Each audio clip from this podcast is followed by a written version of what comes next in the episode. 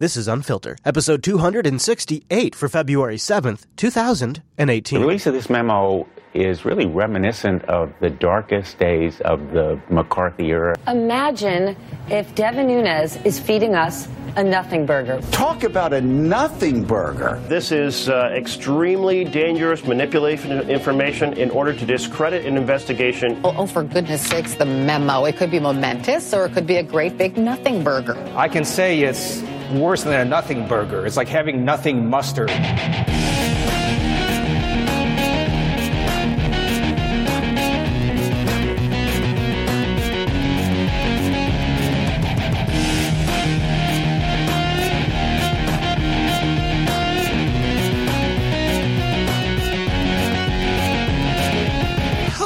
Everybody. Welcome back again to another edition of Unfilter, Jupiter Broadcasting's weekly show about the news you shouldn't be watching. I am Chase Nunes, the original writer of the memo, and over there, uh, the reader of the memo, Mr. Chris Fisher. Boy, not only the reader of the memo, but the follower of all of the backlash. what a week, Chase. I did not appreciate them saying that my memo was a huge nothing burger because Yeah. I, I really put You a lot on that, I did. I know. I know you did. I put it in a that. real big font so the president could read it with some pictures. with some. Yeah, we have a lot to cover Yes. this week. We'll be. I, I here's what I'm thinking, Chase. All right. I, if we can contain ourselves, Yes. we're, we're, we got to do cyber. We got to do the cyber. Well, we always start the show with the cyber, Yeah, which makes yeah. sense. Yeah. Okay. But then let's let's cover the reaction to the memo and then the actual memo itself, Right. right? As as we might as we might be ones to do. So we'll Yes. we'll cover the reaction, the contents of the memo, what actually matters in that memo. Uh-huh. Then let's discuss the FBI separately, the investigators, some of the rumors, Yeah. and some of the big big like salacious headlines that are coming around the FBI, and then just a little bit on the shutdown because I don't think we're gonna have to worry a lot about it, but I want to get some basics covered for the shutdown, uh, and then we'll wrap this whole thing on Wow. a choice high note. If there is a shutdown, because right now things Mm-hmm. That's are what I'm looking thinking. cautiously optimistic. That's what I'm thinking, and yeah. we'll tell everybody what actually memo means, right? Yeah, I mean, yeah. Let's go. We'll get to you know. We'll have a half hour on that. does it feel like the '80s a little bit right now? At least they're not saying like facts or you know or some some Yeah. arbitrary term. you know. You know, okay, so let's do the cyber thing because this is just going to shake us loose. It'll get us ASL? ready. Um, yeah. So, did you know that the Olympics, the Winter Olympics, are already They started today. They're yes! the. Did you know that they're they're the most attacked Olympics in history already? Oh, I thought the Russian ones were. Uh, No, this? nope. Well, These? welcome to 2018. Oh Opening my! ceremonies in Pyeongchang are less than a week away, but not all the hazards at this year's games will be on the slopes or on the ice. The Department of Homeland Security issued a warning about cyber crimes, potentially at the hands of North Korea's vast and very capable hacking operation. Oh man, it's North Korea this time. Yeah, see, they have Wi-Fi over the border, and so they're just going to beam it at the Yeah. Olympics. What you do is you send your elite group of hackers that have been born despite a culture of uh, complete backwards water, uh, no technology. You, you you have these elite hackers and you send them to the border. Yes. Then they connect to the Starbucks Wi-Fi in Right. South The Korea. open Wi-Fi. Yeah, Yeah. and then they can attack the Olympics. and then you download this rogue APK for your phone, and then boom, you're you're hacked. One that could target athletes and spectators alike. And some attacks may have already begun. What? Wired has been covering these concerns. And this morning we are joined by its editor in chief, Nicholas Thompson. Nick, good morning. Good morning, Alex. So everybody mark this date down. This is the moment that Wired went all in on the industrial cyber complex. Okay, so Wired calls the She's laughing. She's literally laughing at it. She's, I mean, she's laughing because it's ridiculous. I, I, I think I she's. mean, in all think she's smart. fairness. I think she's smart. Yeah. I mean, she's working CBS. She's working Saturdays. She's trying to make a name for herself, and she sees that this is a bogus story. Nick, good morning. Good morning, Alex. Good morning. Okay, so I just love it. She's like, okay, okay, okay. Let me calm myself. Okay, okay. Wired calls these games a nexus of hacker skullduggery. Man, you know the Nexus is one of these temporal ribbons that flies through space. How's Wired subscriptions count? Because it must be lacking. They're going for the. Maybe they need a fe- maybe they need a federal supplement here. Wow. That sounds Sounds like Andy Greenberg right there. That's good, right? dark, dark Yeah. stuff. What's happening over there? So what we know so far is there are two major hacks. So Okay. You ready for this? All this right, is I'm what we know. Wait, I'm, I'm, I'm ready. You good? I'm good. Let's do the it. Russians were mostly banned from the Olympics, and they're not happy about that. Of course. Oh. The Russians, dude. This is the Russian angle. So they're hacking into individual athletes. They're hacking into. So this is the Moscow story. Organizations. They're trying to show again. that Russia is not the only country that dopes. So we've got Fancy Bear on the Russian side doing that. Fancy Bear, which is the same group that supposedly was able to get John Podesta's emails. Right. Then, secondly, we have another large hacking organization. We're not exactly sure who it is. The NSA? Hmm, no. Who else do we love? If, if we're not blaming Russia, who else do we Oh, blame? North Korea. Possibly North Korea. Thank you. Thank you. Okay. We can't be certain. Hacking into basically every Olympic organization, including the ski resorts. Did you hear how he just kind of throws in there, we can't be certain? Did you Hacking into basically sure who it is, possibly North Korea. Possibly. We can't be certain. We can't be certain. Hacking into basically every Olympic organization, including See, We can be certain about Russia. all right. I don't. I don't like how he's just randomly throwing out the term hacker. He's from Wired, though. I know, but He's from Wired. I mean, granted, though, I mean, I don't know who their target audience is because this is Saturday morning, and maybe they were just trying to find a filler story or something. But no, I mean, seriously, I mean, he's painting a, a- such a dark picture. Like you're going to get hacked if you step even- off the plane. He hasn't even. They did that last time. I know they did. the ski resorts, the tourism boards. See? We don't know what the intention is, but lots of hackers have already compromised lots of computers. I know what the intention is.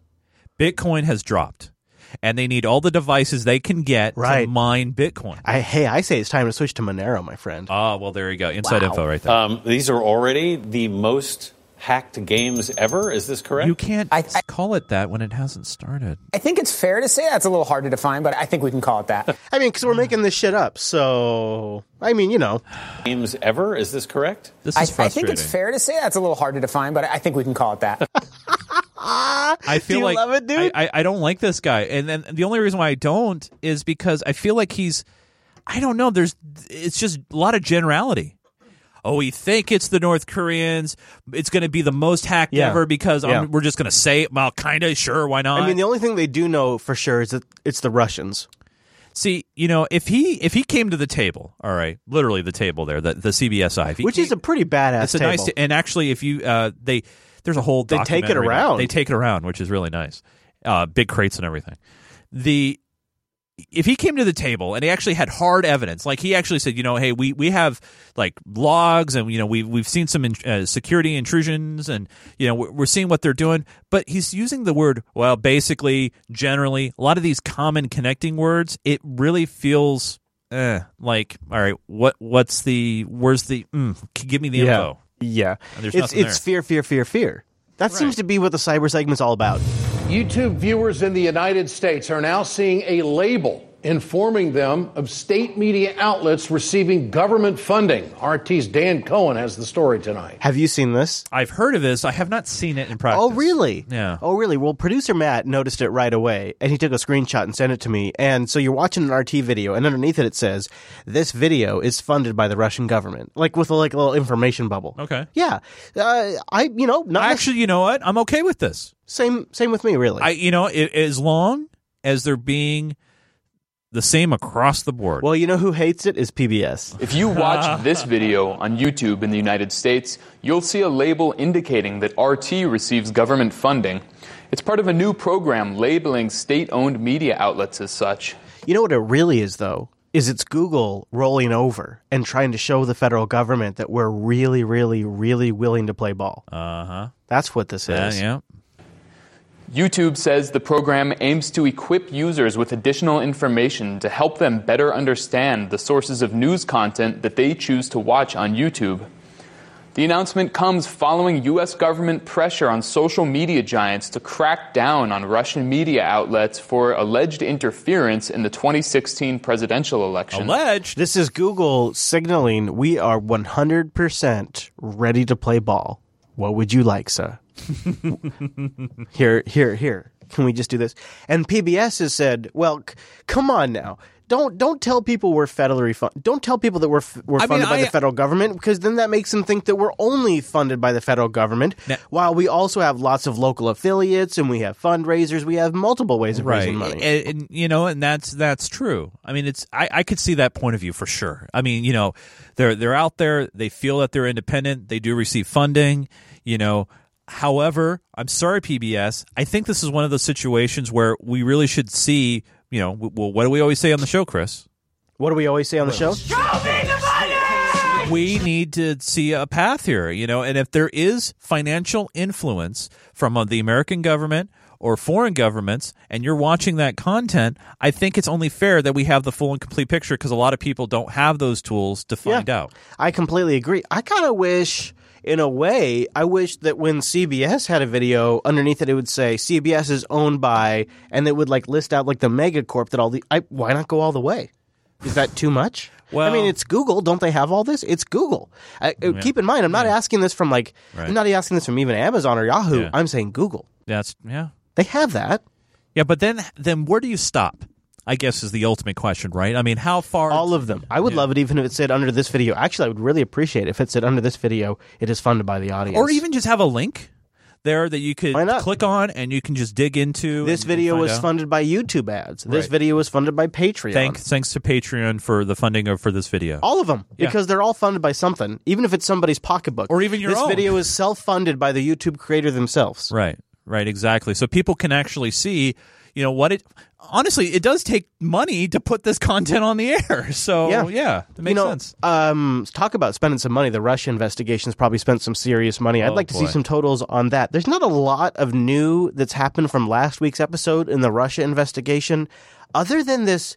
Trump is on again, off again about getting investigated. Are you going to talk to Mueller? You've probably heard this audio. This is Trump being asked on January 24th if he would be willing to talk to Mueller. I- I'm looking forward to it, actually. Do you have a date, Yeah, sir? Sorry, just Do you a date, second. sir? There's been no collusion whatsoever. No. There's no obstruction whatsoever. And I'm looking forward to it. That was President Trump two weeks ago, seeming optimistic about a potential sit down interview with special counsel Robert Mueller's team as part of its Russia investigation. I gotta say, that would be the worst thing to ever happen to Donald Trump in his presidency if he does that. Now they'll walk him into something. Well, so here's I, I don't I don't know if you'll have clips on this or not. I've been actually reading about this, and he's still like today, like not today today, but like to this day point Yes, so far, yes. he wants to testify. Yep. His attorney's team is saying no.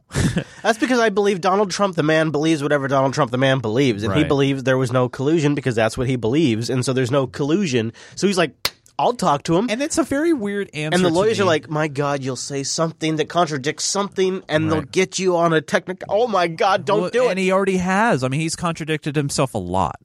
Since then, Trump has, re- or Fox News has reported that President Trump's Did you like that slip there? Did you catch I- that I slip missed there? it. Say it again. It, I mean, it just kind of sounded like Yeah. that Fox News was the direct mouthpiece of Donald Trump. interview oh. with special counsel Robert Mueller's team as part of its Russia investigation. Now listen carefully because it kind of sounds like she knows that they take talking points directly from Donald Trump. I mean, if I were to just project a little bit into this, that's what I would take in. It could just be an innocent slip though, but just listen and decide for yourself. Since then, Trump has, re- or Fox News has reported that President Trump's lawyers were leaning against the idea. They worry the Uh. president could get caught in a so-called perjury trap. And now, a new report, they have advised the president to reject a possible request for a sit down with the special counsel. You know what? This is Fox spinning it a little bit, saying, "Oh, that they're going to try to trap him by calling it a perjury." Oh, I think trap. they 100% are going to. Well, I know, but I don't think that's spin. I think that's what the plan is. Well, I know, but trapping him like it's weird. to Trapping him with his own words. right? Not not like you know trying to like I don't know. Tr- it's Not- weird. You know what yeah, I mean? I'm yes, I say- do. You're, it's Yeah. not like there's they're not doing some sort of trickery to be where they- malicious. They, they it's not like entrapment. right. Yeah, yeah. That's what that's what I'm trying to say. They're going to Yeah. just get him to just dig his own grave. just let him talk. Yeah, exactly. Just turn on the recorder. One hundred percent. yeah, exactly. The guy has two Yeah. grand juries, and he can just say, "Hey, he this is conflicting information," and boom. If denied an interview, Mueller could subpoena the president to testify before a grand jur- jury, prolonging the probe. Uh, so, Judge, the last time we were on the show together, you had mentioned that uh, Michael Flynn, Flynn you, you believe he got caught in a perjury trap. Yes. Do you think that President Trump is subject to the same fate? Yes, I do. I think even more so. The president, who, being diplomatic, does not always use an economy of words and has strong opinions on so many things.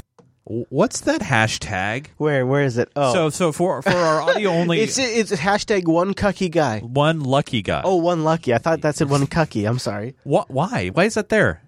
Any anybody uh, uh, as we record this live, please let me know. Do you remember why that's there? I don't.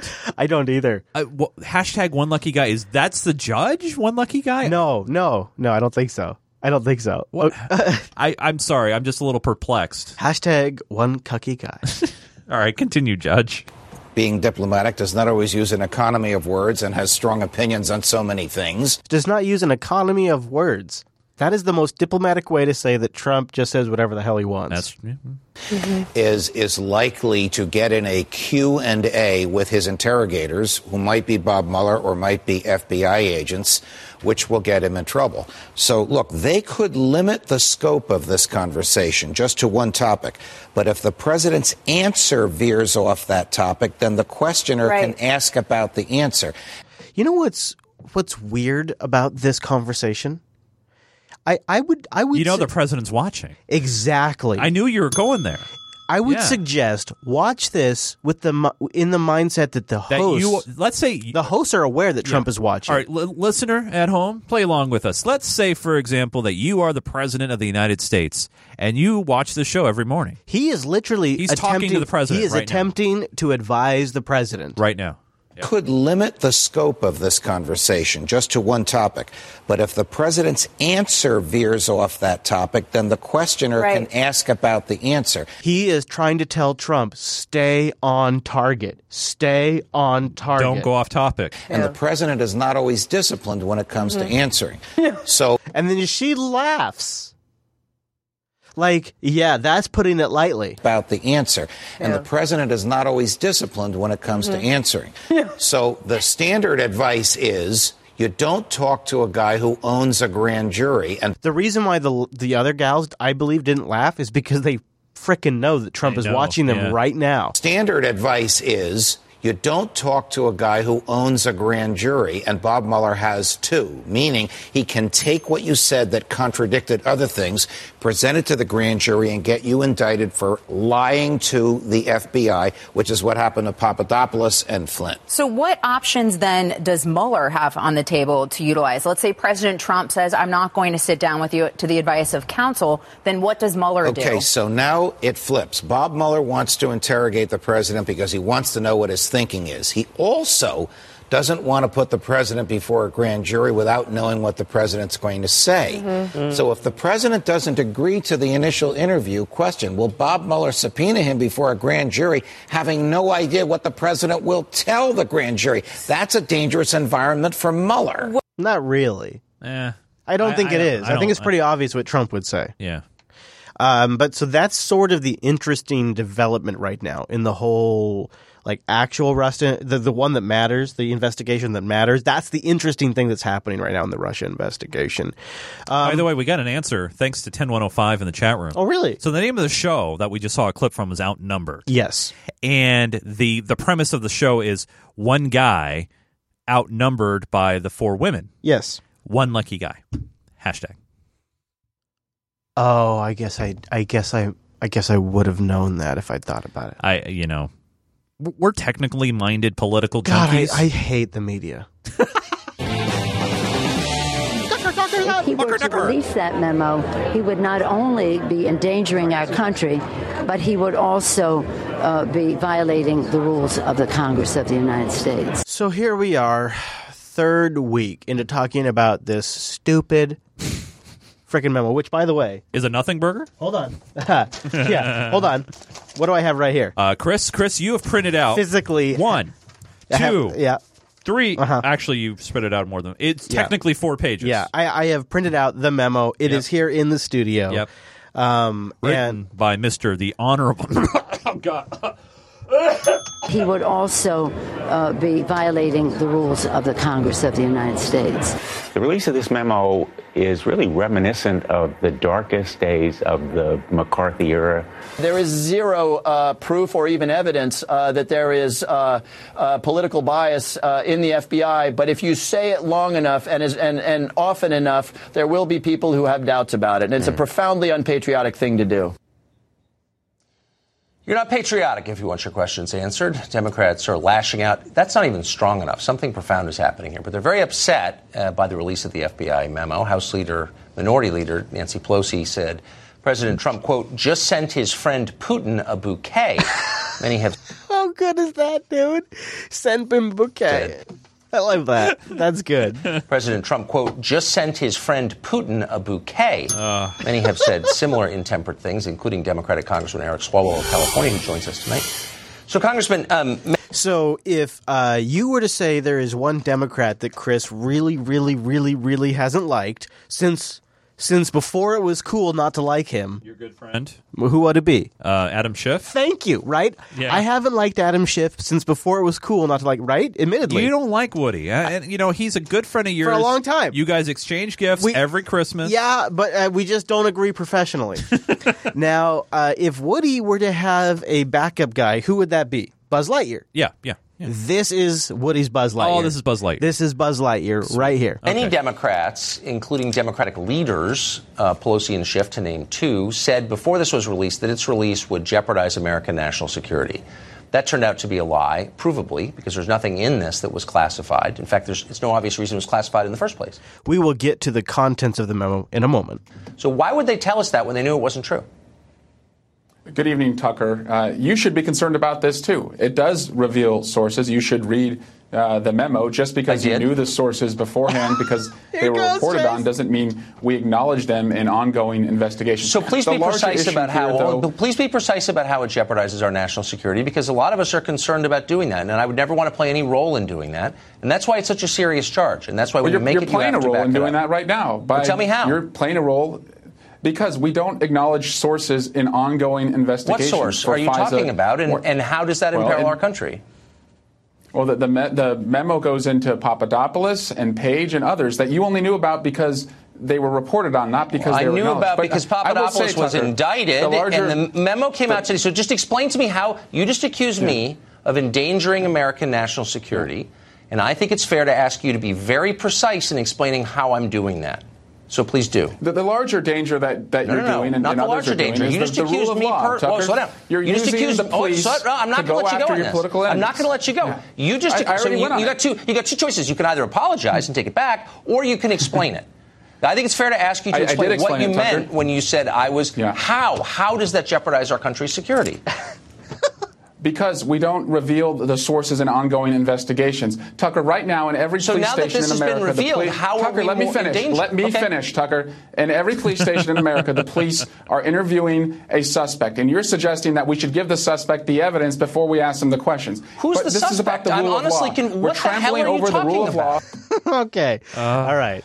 Okay. So you kind of get where I'm going with this. So that's uh, that's uh, Adam right. Schiff's uh, secondhand man. And, and by the way, the, the secondhand man, you know, I'm with Tucker on this one. I can't believe I'm saying this because I'm not a huge, huge No, Tucker not- fan. yeah, yeah. But I, I, I agree with Tucker here. Where's I your bow tie, buddy? Well, I know I left it at home, but the the congressman there shouldn't have used the line uh, uh, endangering national security. It's it's one of those things where I could see his point of view saying, "Oh, releasing sources of people under investigation, blah blah blah." I get that, but in But all it becomes even more ironic Yeah. when we get to the Democratic Yeah. memo because they're well, oh, we'll get there. We'll okay, get there. well, okay, We'll get yeah, I agree But- with you. But I I will say though that the way and we talked about it last week, the way that this was being pushed and, and the way The hype that- cycle? the hype cycle, hype hype. The the ultimate people who got played on this in general is the media. I mean, they they got played like a fiddle on this because at at the end of the day, it's a nothing burger. There's nothing much there. Well, there, okay, so let's talk about the contents Yes, of yes, the memo. let's do that. Is it a nothing burger? Is there nothing there? I want to ask you, see if you notice what jumps out at you about this next clip. All right. Well, Friday, the White House released a controversial. Oh, whoa, it's Ben. Ben Swann.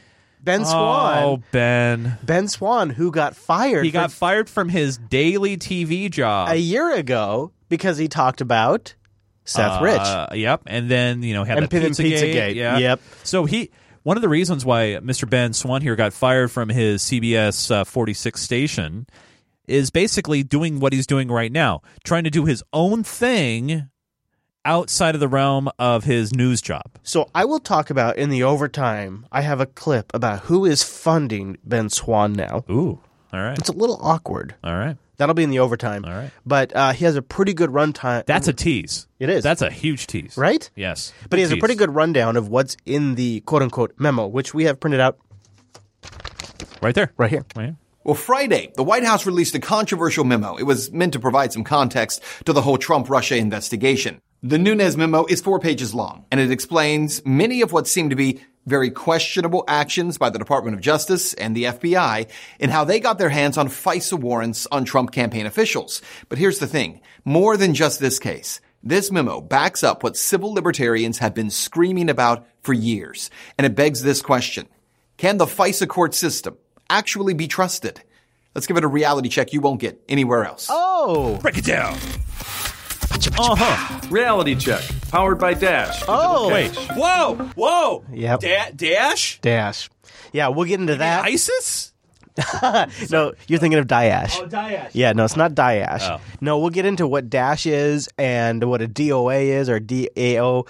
Anyways, that's in the overtime. But in the meantime, Well, first let's start with the Nunes memo. It was long anticipated. So what did it show? Well, the memo focuses in part on the Foreign Intelligence Surveillance Act, warrants that authorize the surveillance of former Trump campaign policy advisor Carter Page. Now, first, the memo claims that on October 21st, 2016, the DOJ and the FBI actually sought and received probable cause orders authorizing electronic surveillance on Page. According to the memo, the FBI and the DOJ obtained three FISA warrants and then three FISA renewals, all targeting Page. Now, where things start to get really interesting is when you bring in that infamous Trump dossier, which was created by former British spy Christopher Steele on behalf of the DNC and the Clinton campaign. The memo states that neither the initial application for the warrant in October of 2016 or any of the renewals reference the roles of the Democratic National Committee or Hillary Clinton's campaign in funding Steele's efforts. I want to stop there. So, what the accusation that he is highlighting is, is that when the documents were submitted to the FISA court, they disclosed the Steele connection, but they didn't disclose the fact that Steele was being financed by the Clinton campaign and the DNC to the FISA judge.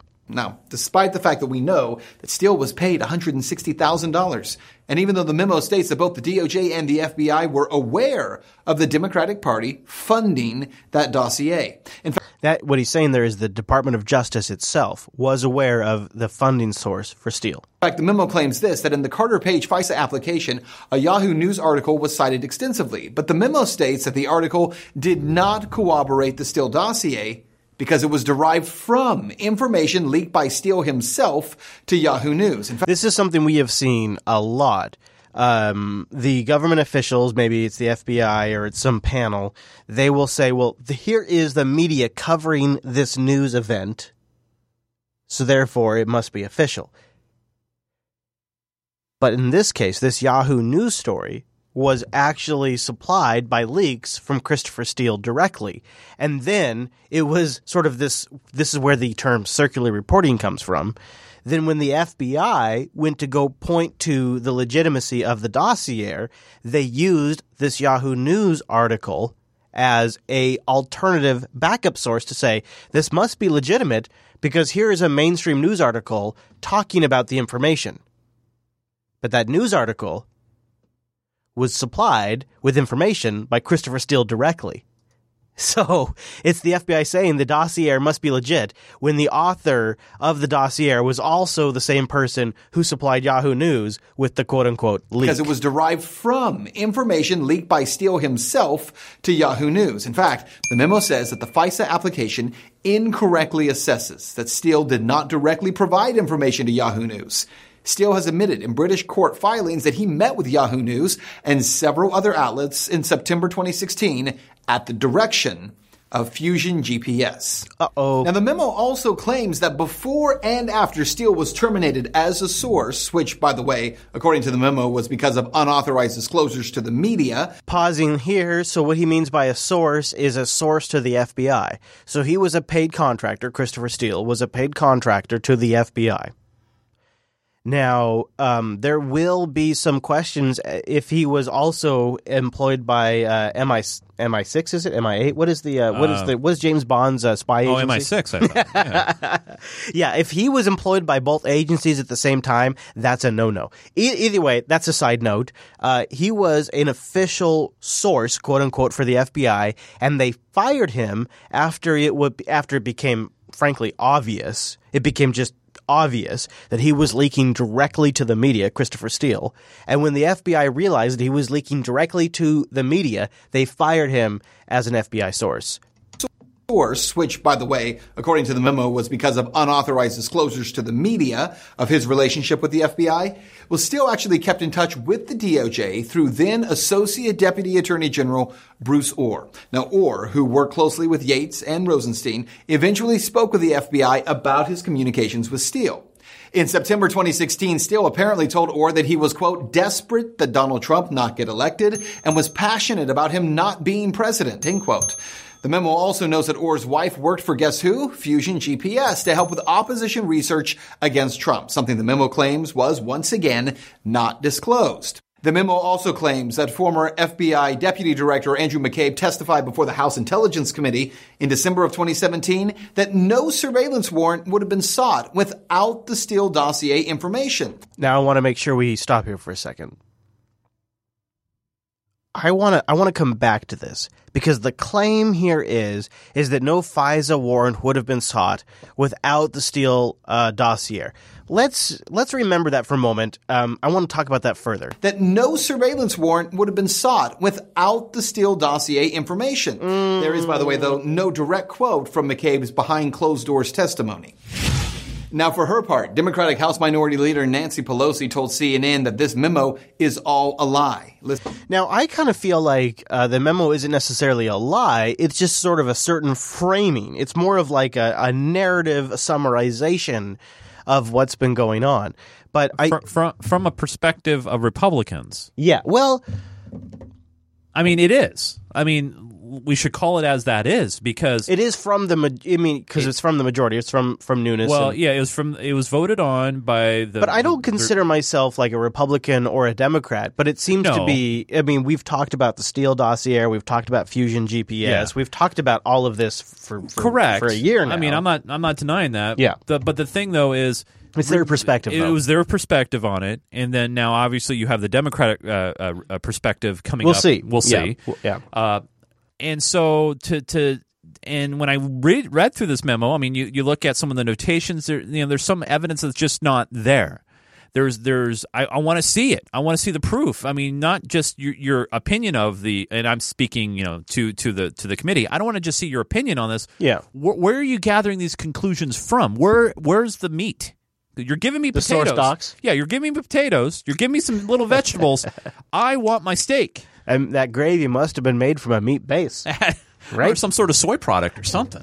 Here now, Fox News senior judicial analyst Judge Andrew Napolitano. Judge, Judge good to is see back. you tonight. Hey, Um, where to start? You know, j- just to sort of go back, because this, this is we've got a web of this up on the wall, which we're going to show everybody in a moment. Right. But but to go back to what Ed was reporting there, it. It, it's outlined that a foreign source gave the information to an uh, in this dossier, second dossier, to an unnamed associate of Hillary and Bill Clinton, and this is all during the campaign. Right. Who then gives it to someone in the Obama State Department.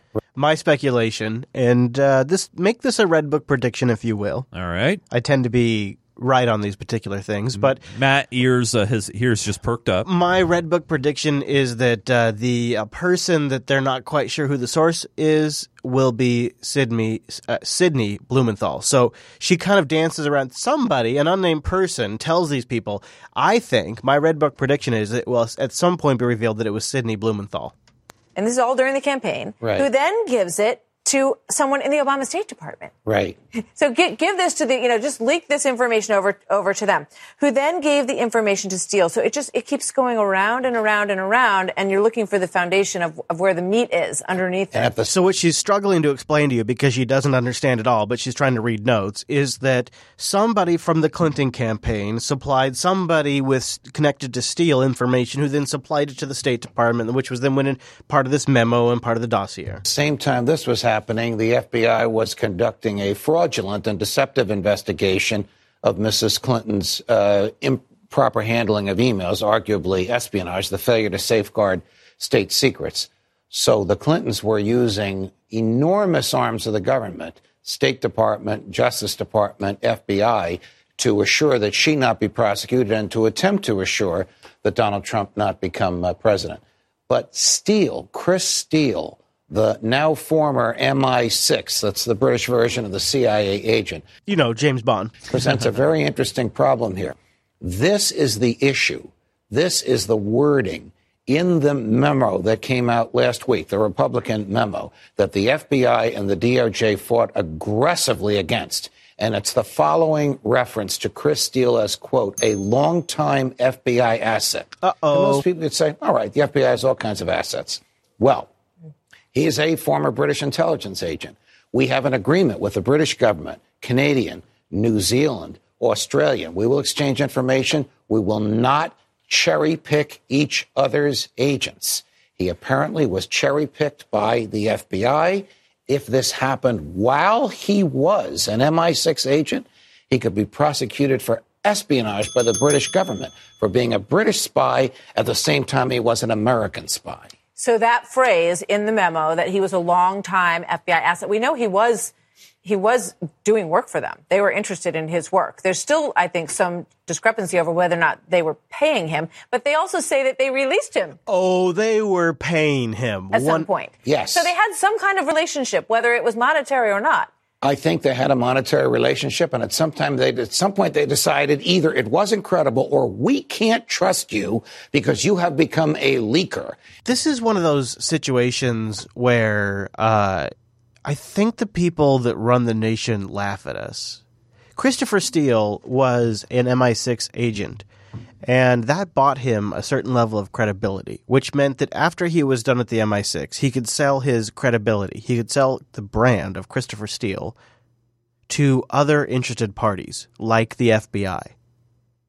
And to people who are in the the leadership level of our society, that's so obvious to them that that's how it works that they laugh at the pathetic nature, the naive nature of us as we struggle to understand how this all operates. They laugh at us.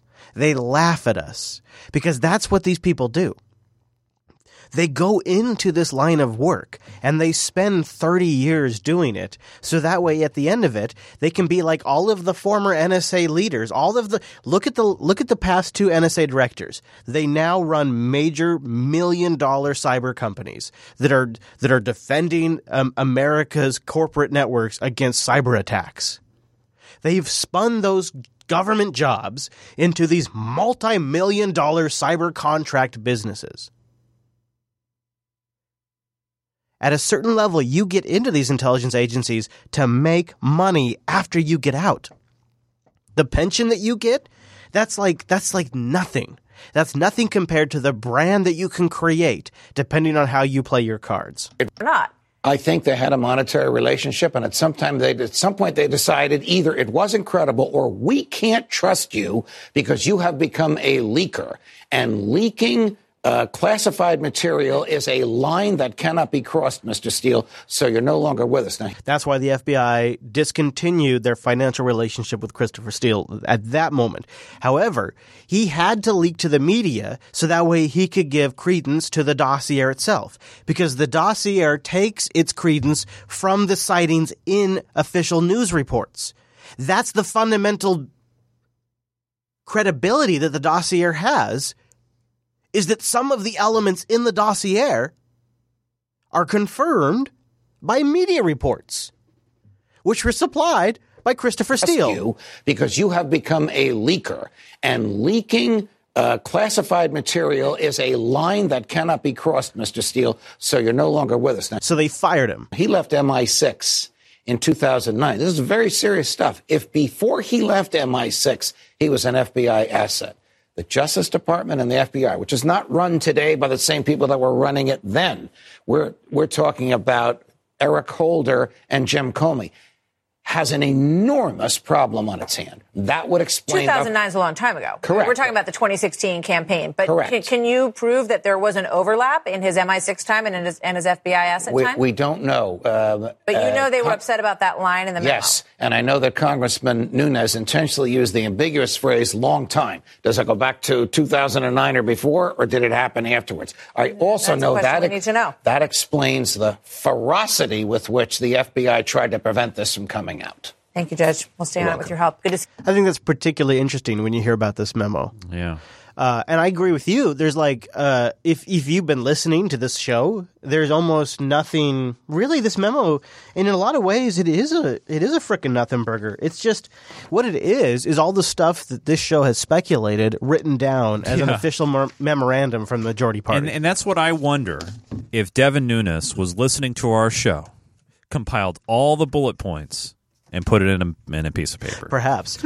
Although the one thing that I think is really worth consideration is could they have gotten doesn't and I'll Oh, sorry, I was smacking my Uh, keyboard hey, with the hey, Trey, Trey is almost activated. Be I, careful. w- I know. I was literally smacking my keyboard with the memo. Um, could they have gotten the FISA warrant without the dossier? Because if because if if they couldn't have gotten the FISA warrant without the dossier, then we really do have a problem. on Then- our yeah, hands. then, then we have some meat.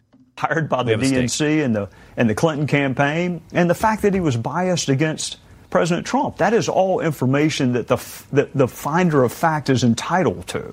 Now, we should dig into this because you are, from my understanding, the only Republican investigator on the House Intelligence Committee who actually viewed the FISA applications, everything that went into essentially putting together this memo. So, w- when you're talking about this Steele memo, you are not saying that it was the sole piece of evidence used to justify these four authorizations of the surveillance warrant, are you? No. Um, it was not the exclusive information relied upon by uh, by the FISA court. Would it? Whoa! Wow! Go figure. All right, so there you go.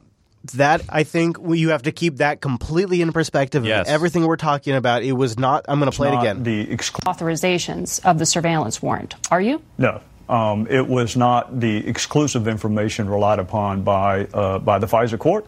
Would it was have in- been authorized were it not for that dossier? No, it would not have been. Uh, now that is something else. um, it that's true, was too. not the exclusive information relied upon by uh, by the FISA court. Would it was have in- been authorized were it not for that dossier? No, it would not have been. I I gotta I gotta I gotta I gotta believe him. Um, and How and can you say that? Because it was authorized four times by separate judges. Good question. That's legitimately nice follow up. Right, and the information was in there all four times. Mm, yeah. Okay, that would Right. make sense. Uh, and the judge doesn't do independent research. Yeah, that also makes sense.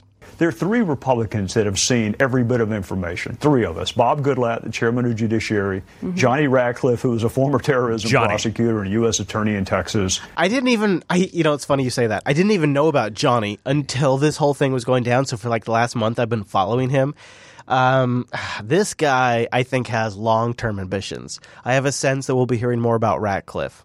and me, all three of us have total confidence in the FBI and DOJ to be able to do the jobs that they have been assigned. We have confidence in Bob Mueller, and we have serious consideration, serious concerns about this process. So we have all three of those things in common, including being concerned about what, what happened in 2016. Should all the information in the FISA applications be publicly disclosed, declassified, so that people can make their own judgment and see what you've seen? Um, I, I think um, I'm going to defer a little bit to the Bureau and DOJ on um, it's a long application. If there are sources and methods that are, are not already known that Mhm. they think would jeopardize national security, I would um, I would defer to their judgment. The source that we revealed. Uh, Chris Steele was about the least well kept secret in America. so, I, I, generally, I, I err on the side of transparency and disclosure. Um, Mhm. on the other hand, uh, there's a reason that this process um, is usually confidential, and uh, and I don't want to set the precedent of all FISA applications being publicly seen. Well, that's a concern in doing this memo. Yeah, that's actually been interesting. Now the New York Times is using Yes. And you know what? I think that's brilliant. Uh, When I when I saw Hey, it's no longer a secret. Yeah, I mean if the president signs off on this, let's go. So give me the info. So um, was a couple of things he said in there that I thought we should talk about here for a second. Yeah. So he said um, that they they probably wouldn't have gotten the FISA authorization without the without what did he, what did, do you remember what exactly what he said because I think it's pretty important. Well, without the dossier. the DNC and the I want to just play the beginning because Yeah. I want to make sure we talk about this. and the Clinton campaign, and the fact that he was biased against President Trump. That is all information that the, that the finder of fact is entitled to. So he's talking about Steele there. Now, we should dig into this because you are, from my understanding, the only Republican investigator on the House Intelligence Committee who actually viewed the FISA applications, everything that went into essentially putting together this memo. So w- when you're talking about this Steele memo, you are not saying that it was the sole piece of evidence used to justify these four authorizations of the surveillance warrant, are you? No. Okay. Let's talk about that for a second. So it is not the sole justification. So so those of you who are saying this this dossier is the thing that started this whole witch hunt, it is not just this dossier. There is other there are other bits of information, intelligence, uh, sources of whatever that the uh, FBI or whoever was monitoring besides the memo. It, it's not the if you remove the memo, like if you had a DeLorean and you went back in time and you killed Christopher Steele, you may not have stopped this. Justify these four authorizations of the surveillance warrant, are you? No. Um, it was not the exclusive information relied upon by uh, by the FISA court. Would it was have in- been authorized were it not for that dossier? No, it would not have been. Uh, What do you t- what do you make of that? That's So like I- it's it's like it's not the only bit of information, but it sounds like it was the bit of information that put it over the top. So I would, I would, I think the interviewer missed a golden opportunity there for a, a very key follow up question, and that is, well, how? Because. Be, no, seriously. Because really. because the judge. I mean, we already heard. I mean, she said, you know, four, three, four judges, you know, signed off on it. You know, continuing, right? So that would be a great follow. I'm like, well, how do you know that? Like, is that your opinion, or is that is that based upon uh, talking to a judge? I mean, how do you know that for sure? Yeah. And I would just want to know that answer because if he gave the answer, well, according to the, the court, they would not have approved it without the dossier. Okay, you got me. I'm in. But for him just saying yeah and then just kind of moving on, I is hate that. I hate that too because it's like it doesn't give me a full picture. I was pretty integrally involved in the drafting of it. So Gowdy, being one of the few people that actually saw the underlying intelligence, was pretty much one of the sole sources for drafting this memo. This this quote unquote Nunes memo is it's probably really a Trey Gowdy memo. And I was pretty integrally involved in the drafting of it. Uh, there is a Russia investigation without a dossier. Boom. So, to the extent the memo deals with the dossier and the FISA process, the dossier has nothing to do with the meeting at Trump Tower. This, thi- all right, this is a very, I've, I've heard this part of the interview. This is very important because remember, when the memo was released, the president was already over Twitter saying, you know what? There you go. This thing needs to be dropped right Vindicated. now. I'm vindicated. And then he had so many people come to his defense. And I am full agreement here with Trey is, you know, yeah, what about the meeting? What about all these other things? It doesn't negate that. The dossier and the FISA process, the dossier has nothing to do with the meeting at Trump Tower. The dossier has nothing to do with an email sent by Cambridge Analytica. The dossier really has nothing to do with George Papadopoulos' meeting in Great Britain. Um, it also doesn't have anything to do with obstruction of justice. So there's going to be a Russia probe even without a dossier. Yep. Absolutely. And so that's why uh, this memo coming out doesn't really change the trajectory of uh, Mueller's investigation, because uh, dossier or not, they they they have enough for an investigation. Yeah, they, they, they have enough.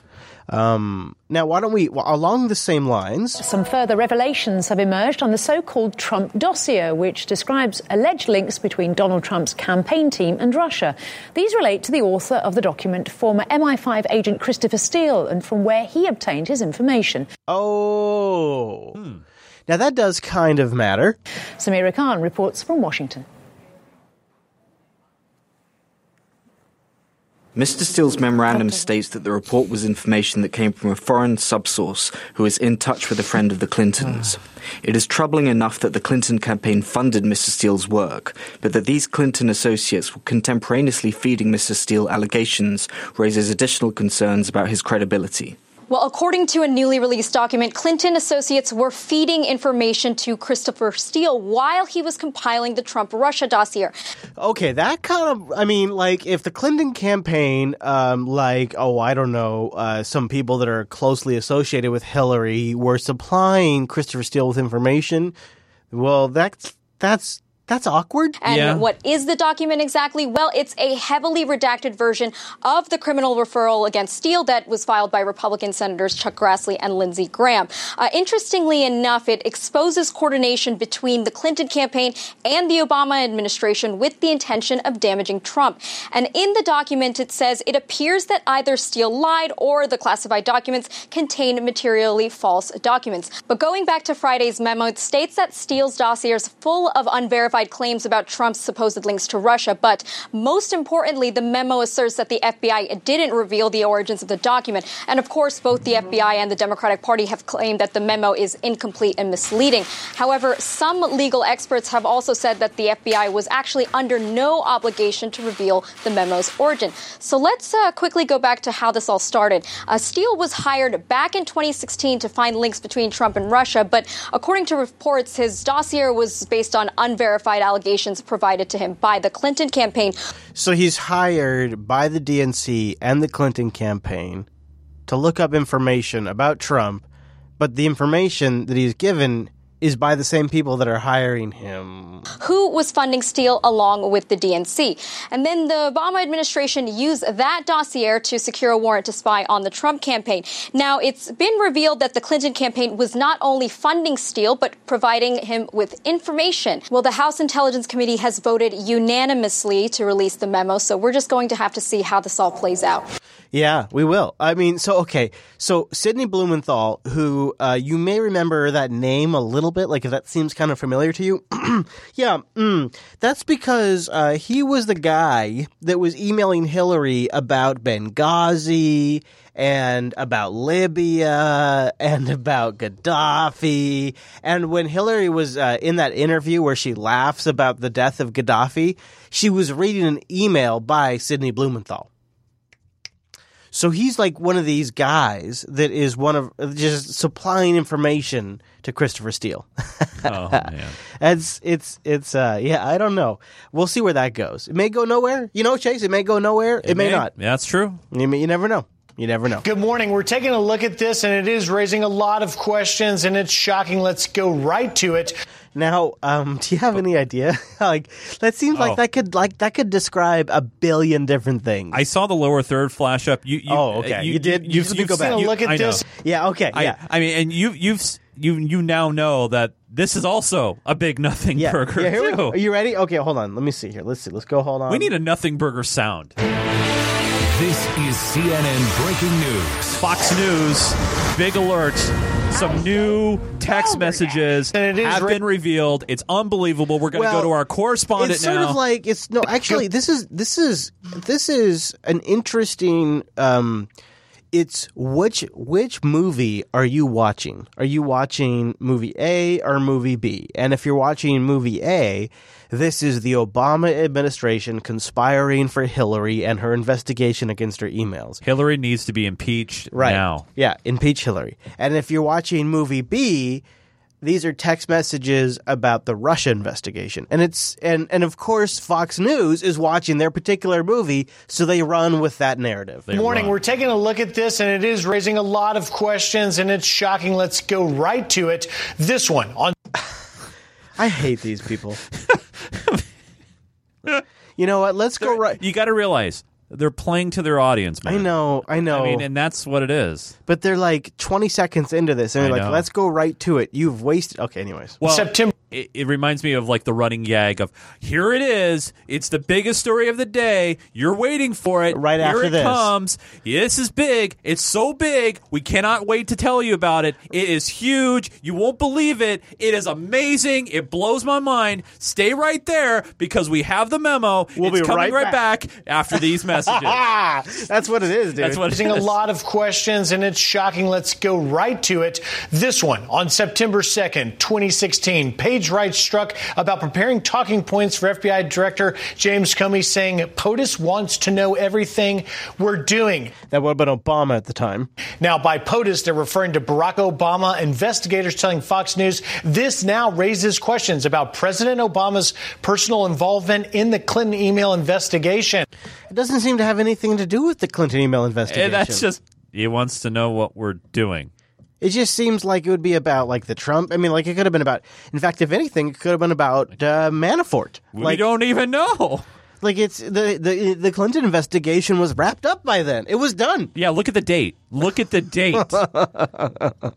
so who knows? But I'll Well, keep but- I'll keep watching, But see it- where that goes. But it's amazing this morning how many outlets, the uh, you know right leaning outlets, just ran full speed on that, and that and that's and that's the part that really like starts to bug me as just a general everyday kind of guy where we, we we can't even come together and have a mutual respectful discussion anymore because it's so spun on both sides that it's like it's it's maddening and it's stressful because it's like all we want i think all we want everybody listening you and i all we want is a we want the truth. Just just the straight truth. We want to know what's going on because no matter if you're a big fan of trump or you hate trump don't you want to know the truth like unbiased even when obama was president i know Same Obama, thing. uh, clinton i'm talking Absolutely. About, you know, bill I, I i just stop the spin because it hurts us all now that O'Reilly's off the air, somebody's got to. Something there, there's no spin zone. We need that again,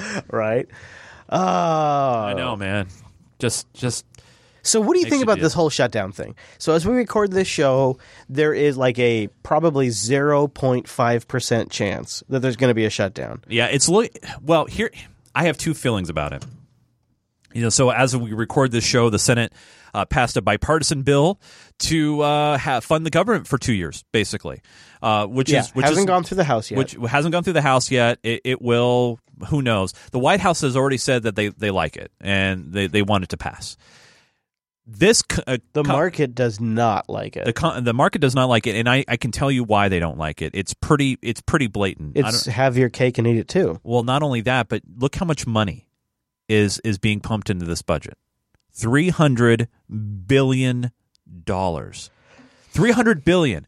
And and and the part that has always worried me, and if you're a fan of No Agenda and you've listened to John C. Dvorak talking about financial crashes and things of that nature, The cycles thing. the cycles thing, this is dangerous territory because we can't afford it.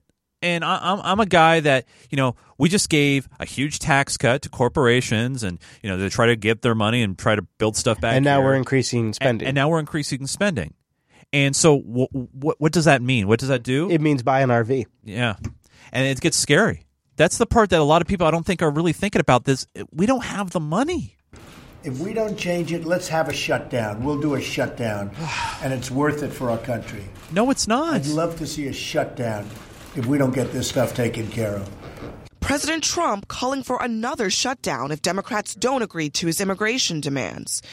Despite the fact that at the same time, Senate negotiators were touting bipartisan progress Yeah. on a budget deal. I'm optimistic that very soon we'll be able to reach uh, an agreement. We are closer to an agreement than we have ever been. So they're not that far away. No. Uh, it looks like it's going to happen. Yeah, and but it doesn't solve the immigration issue, No. which is a very polarizing. They're punting topic. that for a bit- They're for now. punting that for a bit with a self-imposed deadline made by the president. Remember the the the, the decision. Yeah, yeah, but that's. Do you remember? I, I- I know this is going way, way, way, way, way back. Yeah. But Obama engineered the shutdown under his term too. True. Yeah. Very true. And that didn't help. That wasn't helpful either.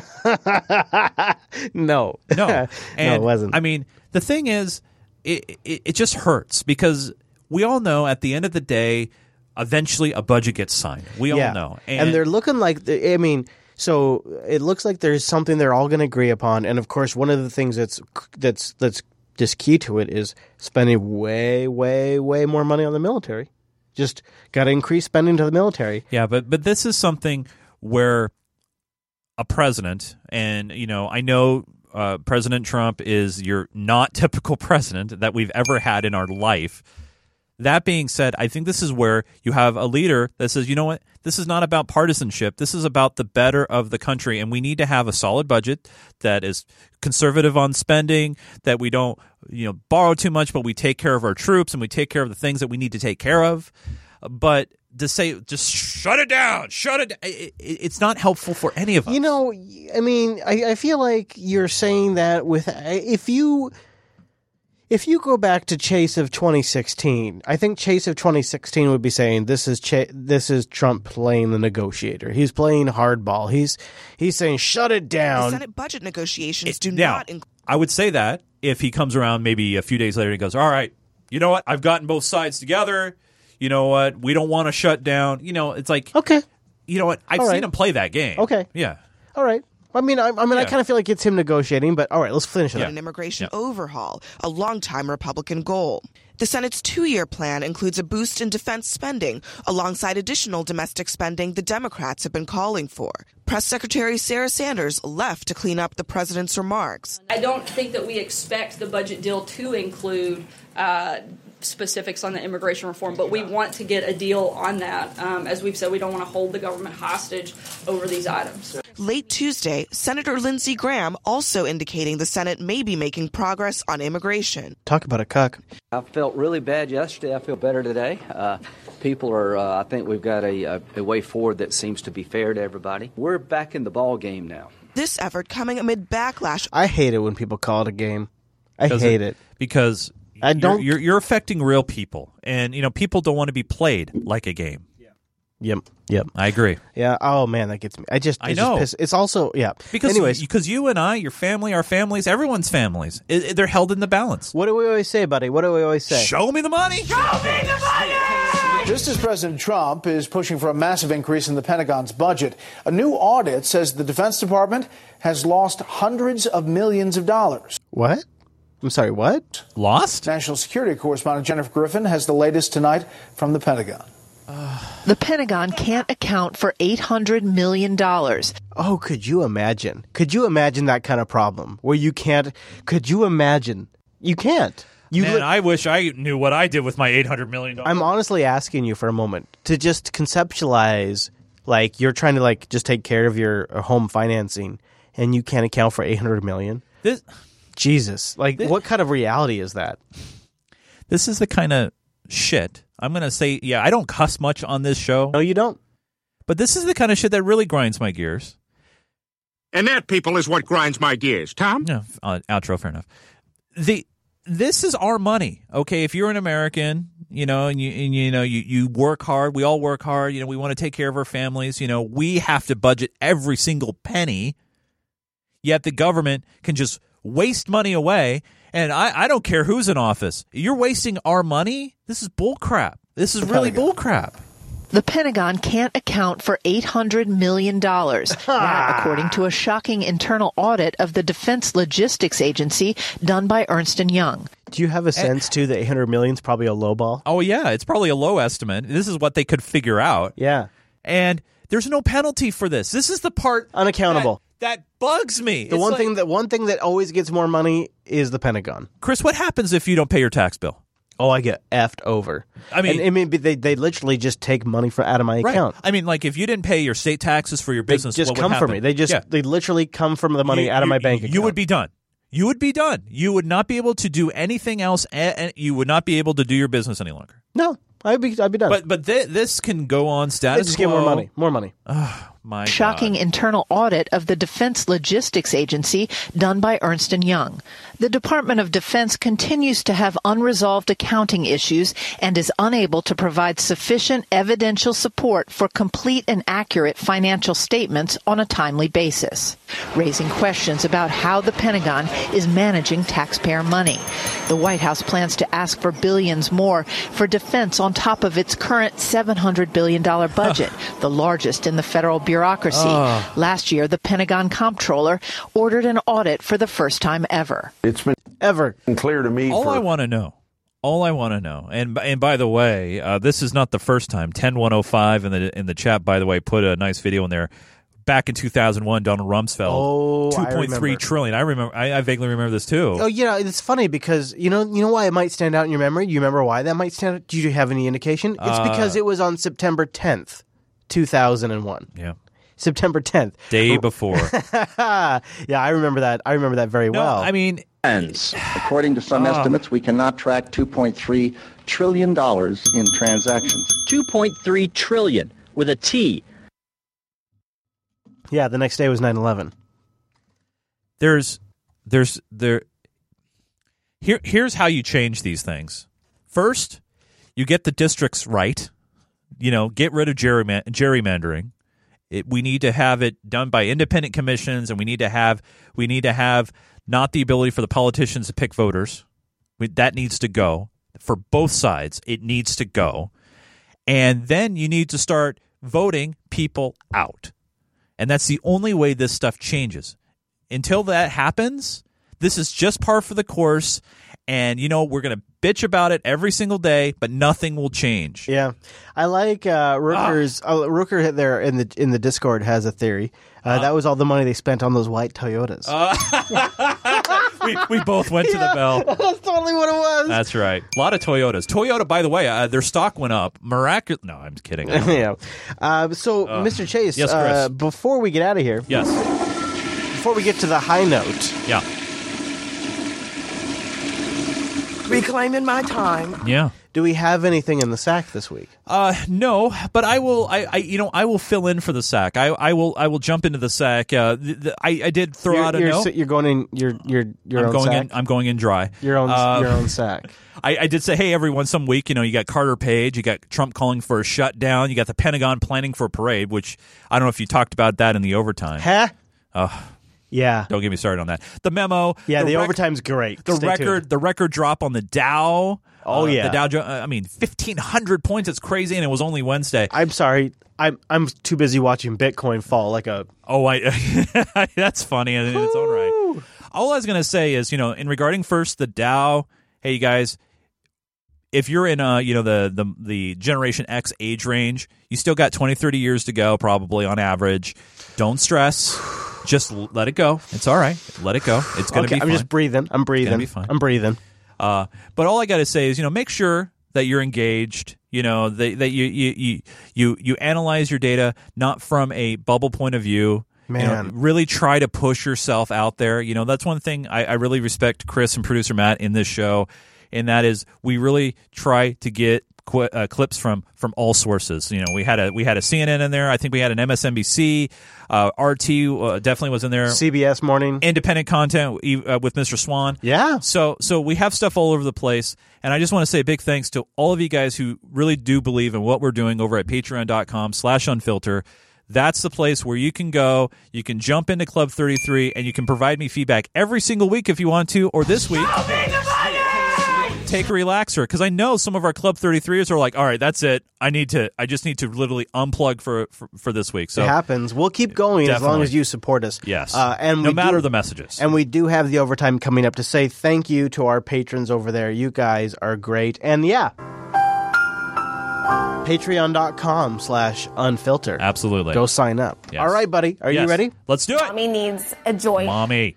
Every now and then, even when you're the pioneer, you have to experience a few glitches. And I think Washington State decided to roll out something on the back end, and it bit them on the front end. There's been panic in some pot shops, all because they haven't been able to accept new deliveries. It comes down to an application bug in the tracking system. Have you heard about this? No, I have not. Okay, so this is here right here on the uh, in the Washington, and um, apparently, I see this network I don't recognize, but that's okay. yeah, huh? Yeah, yeah, you don't yeah. recognize I don't them because recognize they're the, network. competitors. Yeah. Anyway, uh, they are uh, experiencing a bit of a glitch during an upgrade to the pot tracking to system. accept new deliveries. It comes down to an application bug in the tracking system. The state says that issue came up Saturday and it's all fixed. Oh. But business owners tell King 5's Natalie Swaby they're still dealing with problems. We fixed the glitch. I don't know what that is supposed to be. Is that supposed to be like some birds? I mean, like what animal? You lived in Washington. Yeah. For, what animal is that? Oh, I, I don't want to know. problems.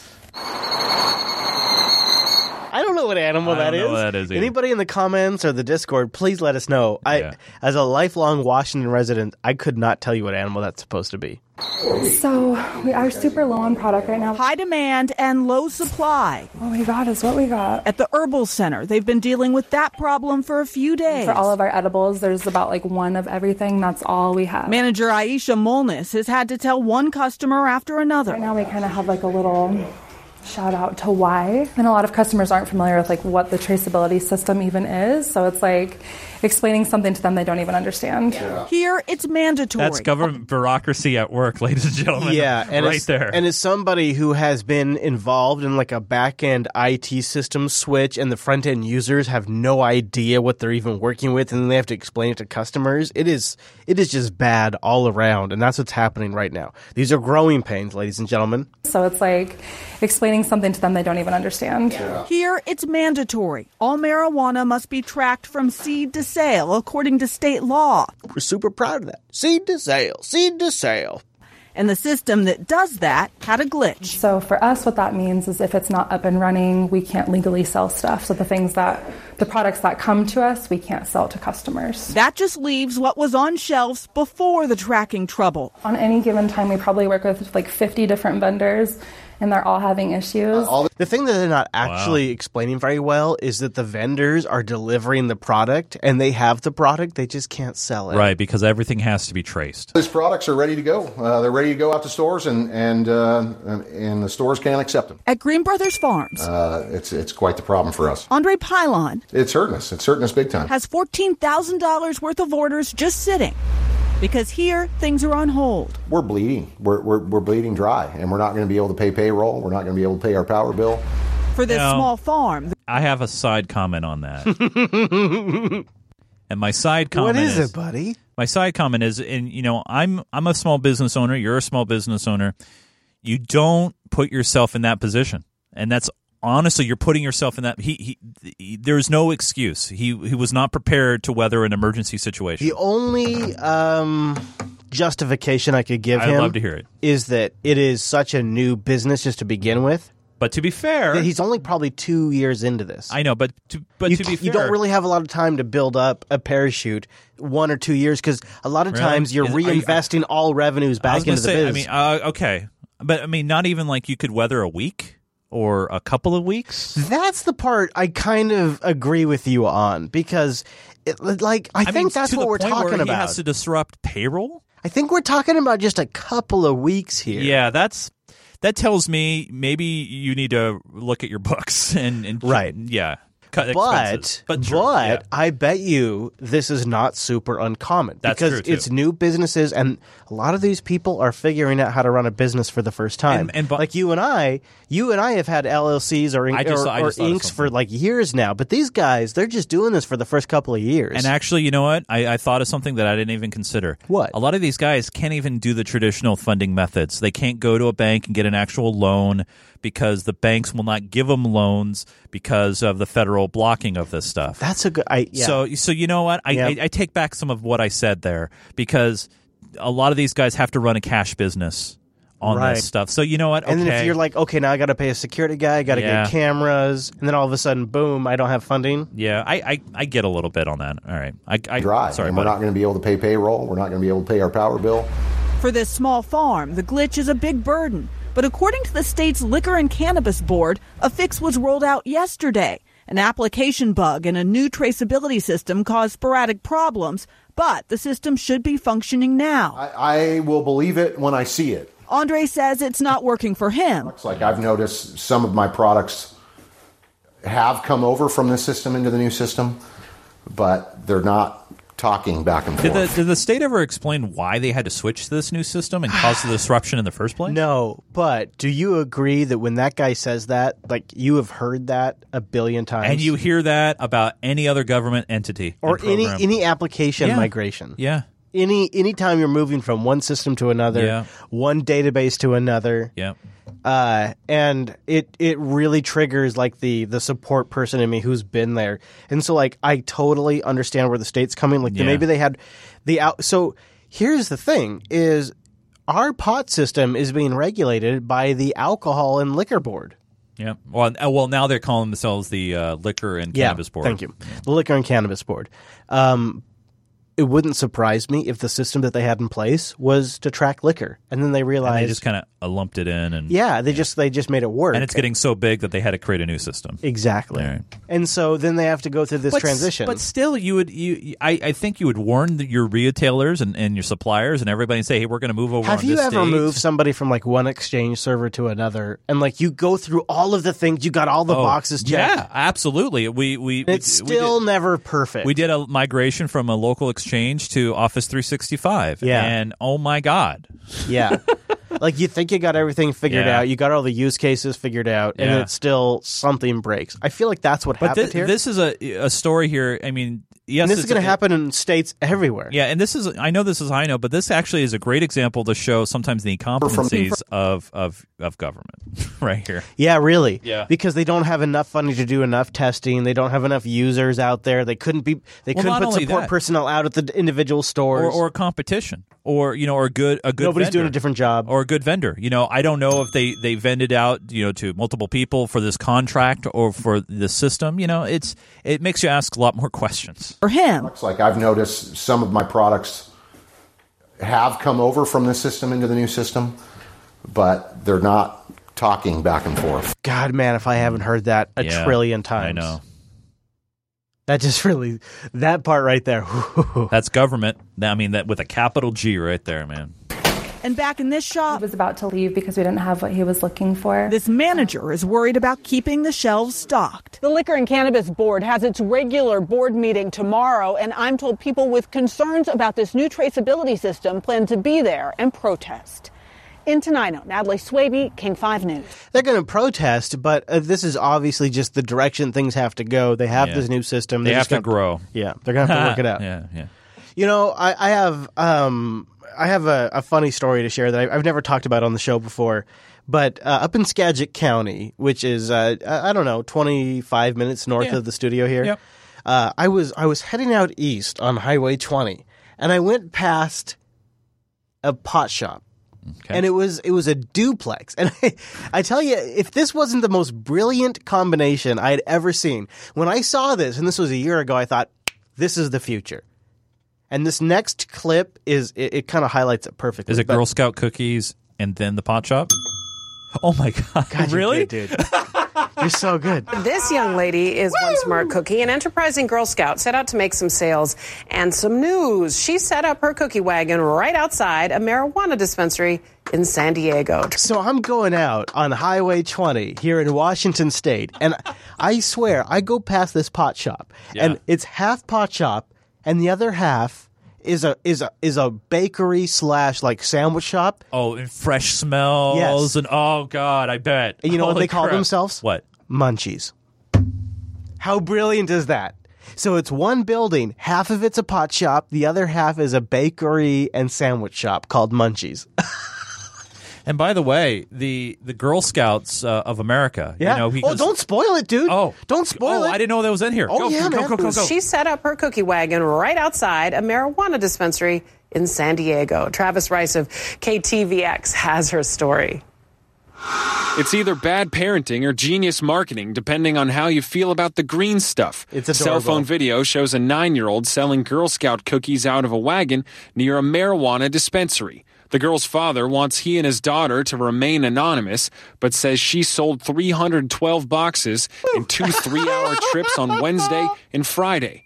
This Instagram post from the dispensary, Urban Leaf, even advertised the girl would be outside. We all looked at that, and our first inclination was it must be a booth sale because it said until 4 p.m. Allison Bouchon with Girl Scouts San Diego says they saw the social media post back at HQ and had to consult the book. That's that's Yeah. the Bible for you guys. This is this is our family cookie guide. The Girl Scouts allow booth sales generally in front of any business, even dispensaries, once they're approved. Bouchon says this would have been a major no no if the girl had a table at the door, but the wagon off site changes everything. So if that's what they were doing, and they had their cart and they were walking around their community, then that is right and well within the rules. As for hundreds of boxes sold in a few hours, the competition has just begun. From a sales standpoint, she has done all right, but you know what?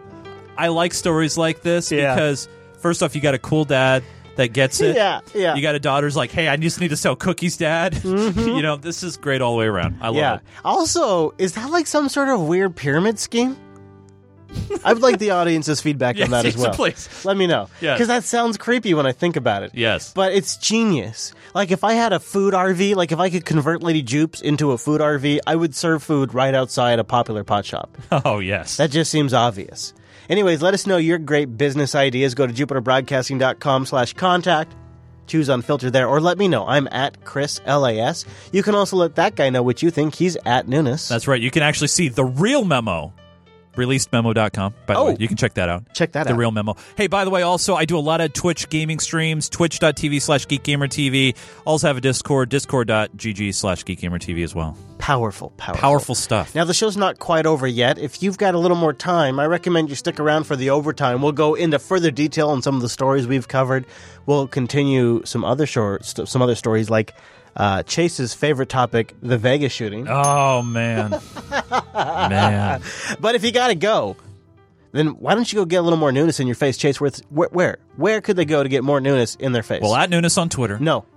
What do you mean? Give me something else. Uh, Nunes versus Nunes.com. If nope, you- nope, nope. I want No? something else. Uh, I don't know, man. What about geekgamer.tv? Oh, that's a good one. Yeah. That's right. I mean, I'm just Geekgamer.tv. saying, yeah. It's a good hub. Yeah. It's a good place to go. Also, you can find more of the network at Jupiter Signal. That's right. Go over there. I'm at Chris LAS. Boom. Patreon.com slash unfilters where you can support us. And why don't you join us live? Go to jupiterbroadcasting.com slash calendar to get our live time, and we'll stream it Wednesdays at jblive.tv. Thanks for being here, and we'll see you right back here Next week.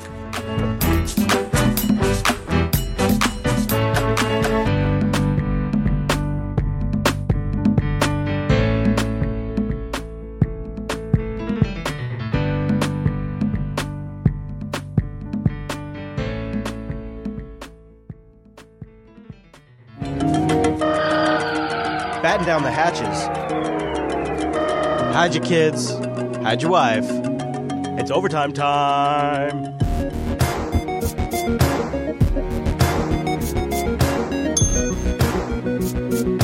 Reclaiming my time. Oh my gosh, it's Anderson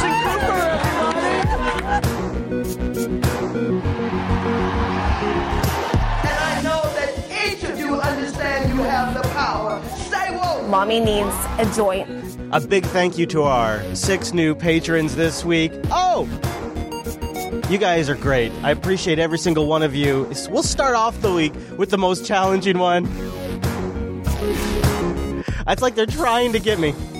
Tiger Stylus. Our first new patron this week, Tiger Stylus. Michael, D-Board, Cooline. Cooline. That's a great one. Cooline. And Will Edge. And Matthew J. You are our new patrons. Thank you. Thank you for staying woke this week. Appreciate you and appreciate everybody at patreon.com slash unfiltered. This here overtime, this packed overtime this week is dedicated to you amazing sons of bitches.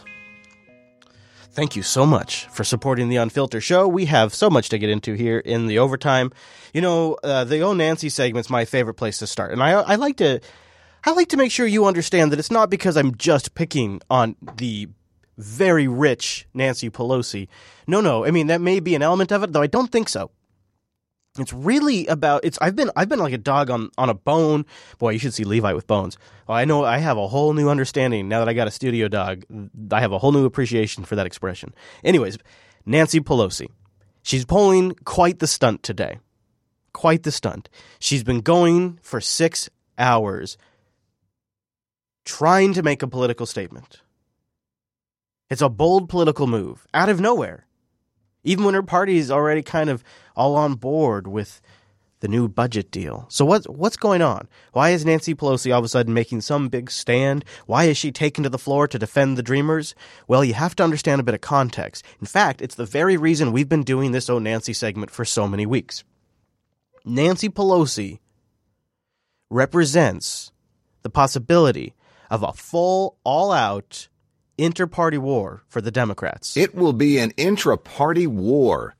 House Democrats contemplate a post Nancy Pelosi world by Heather Caygle and John Bresnahan. Nancy Pelosi is betting everything on taking back the House in November, and most Democrats are confident they'll pull it off. But what happens if they fail? A stealthy discussion is already underway within the Democratic caucus, particularly among members whose only experience in Congress is in the minority. Assuming Pelosi either leaves on her own or is pressured to step down, her exit would trigger a messy battle between the party's old guard, oh. led by House Minority Whip Steny Hoyer, Democrat Maryland, and the party's younger members, represented by House Democratic Caucus Chairman Joe Crowley, Democrat New York. It's a generational showdown that's been put off for years, but one that Democrats might not be able to avoid much longer. It will be an intra-party war. That's what you can expect, said Representative Alcee Hastings, Democrat Florida, who predicted a mass exodus of Democrats if they don't win the House in November. A mass exodus if they don't win, and it's going to be Nancy Pelosi's head. So that's the context why Nancy Pelosi is taking a stand, and she's going to go as long as her leadership minute allows. now, watch very closely, especially if you're watching the video I version. yield one minute to Leader uh, Pelosi. Yep, that's your good buddy, Na- Maxine Waters. Her and Nancy are working together on this one. Even when they're working together, though, if you watch carefully, you'll notice that Nancy Pelosi was completely unprepared for what is obviously a planned political stunt. Watch her fluster. I yield one minute to Leader uh, Pelosi. Generally is recognized for one minute. I mean, it's so much better if you can see it because she's literally like flustering for papers. She's like whispering to Maxine, even though this is obviously a planned thing. I don't know if maybe Maxine was supposed to take a little bit longer because I can't quite. I'll boost it a bit. I can't quite make out what Maxine's or what uh, Nancy's saying. Pelosi. Generally is recognized for one minute. Yeah, I can't make it out. Thank you, Mr. Speaker. I thank the gentlelady for yielding and congratulate her on her extraordinary leadership. So this is the beginning of what turns out to be a six, uh, or at least as I went on the air, a six-hour stand. Uh, She may still be going. I don't. I don't think so, but she may still be. Uh, as the ranking Democrat on the Financial Services Committee, uh, she has been a champion for America's working families, protecting consumers, protecting the taxpayer, Yeah, she's talking about Maxine. doing so in a very balanced uh, way, sensitive to the needs of all parties concerned. I'm so proud of her leadership and her service. Thank you, So proud. Congressman Waters. So proud. Uh, Mr. Speaker, I rise in opposition to the bad bill for hardworking Americans that's on the floor today. Here we go. The cynically named Mortgage Choice Act provides anything but choice. Instead, it raises costs on consumers who have few alternatives. And she actually uh, has a. She's done pretty well. I, I tuned in throughout the day and watched her. Um, but some of her fellow Democrats weren't quite in the same fighting spirit. Watch as Representative Matsui dozes off during Pelosi's 11 filibuster. when she came. In 2007, Now, if you're watching the video version, she's the gal sitting behind Nancy in the orange jacket, and she looks very sleepy. until we graduated, summa cum laude from the United, University of. Cincinnati with a degree and in they're closed. And she has fallen asleep while Nancy Pelosi's talking. And if it wasn't for the fact that Nancy Pelosi's about to blow her nose, she'd probably drift off into some wonderful dreams. Keep watching. She then worked as an accounting firm. She dreams of becoming a certified public accountant. Nancy Pelosi turns and begins to blow her nose, which then, unfortunately, uh, wakes the representative up. She's to be one explain what America Oh, means I'm to up, she says. Quite simply, if you have if you're on the audio version and you have the supporter sync, I encourage you to go get that clip because that's pretty great. Falling asleep right there is pretty great. And so yeah, Nancy Pelosi won't budge. Democratic leader Nancy Pelosi is on the House floor talking about dreamers and calling for Speaker Ryan to commit to a vote on an immigration bill, oh. as Republican leader Mitch McConnell has in the oh. Senate. She says if Ryan won't commit to this, she's going to oppose the Senate deal. why should we in the House be treated in such a humiliating way? So what is this about? It's about the fact that now Politico and other well-read DC magazines are openly speculating about an inter-party war, about how Pelosi has to go. And there's a meme developing. I feel like the Unfiltered show has been on top of this, but the meme is every time Pelosi speaks, more people vote Trump. Every time Pelosi speaks, more people vote Trump. That's going to be devastating for her if that takes off. And there's there's commentators now on the uh, various cable news networks that we all hate that are trying to push that meme.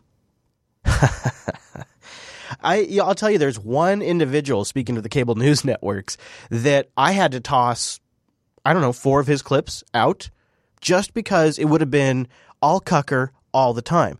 Cucker Tuckerson was on fire this week. Devin Nunes's four page memo looks like it won't be the last declassified document to shake up Congress. Oh. The House Intel Committee just voted unanimously to release a Democratic counter memo, one that seeks to rebut the assertions in the four pages that Nunes released on Friday. If you're keeping up with this, we should be able to see the new memo soon. And no matter what it says, that's probably a good thing for everybody.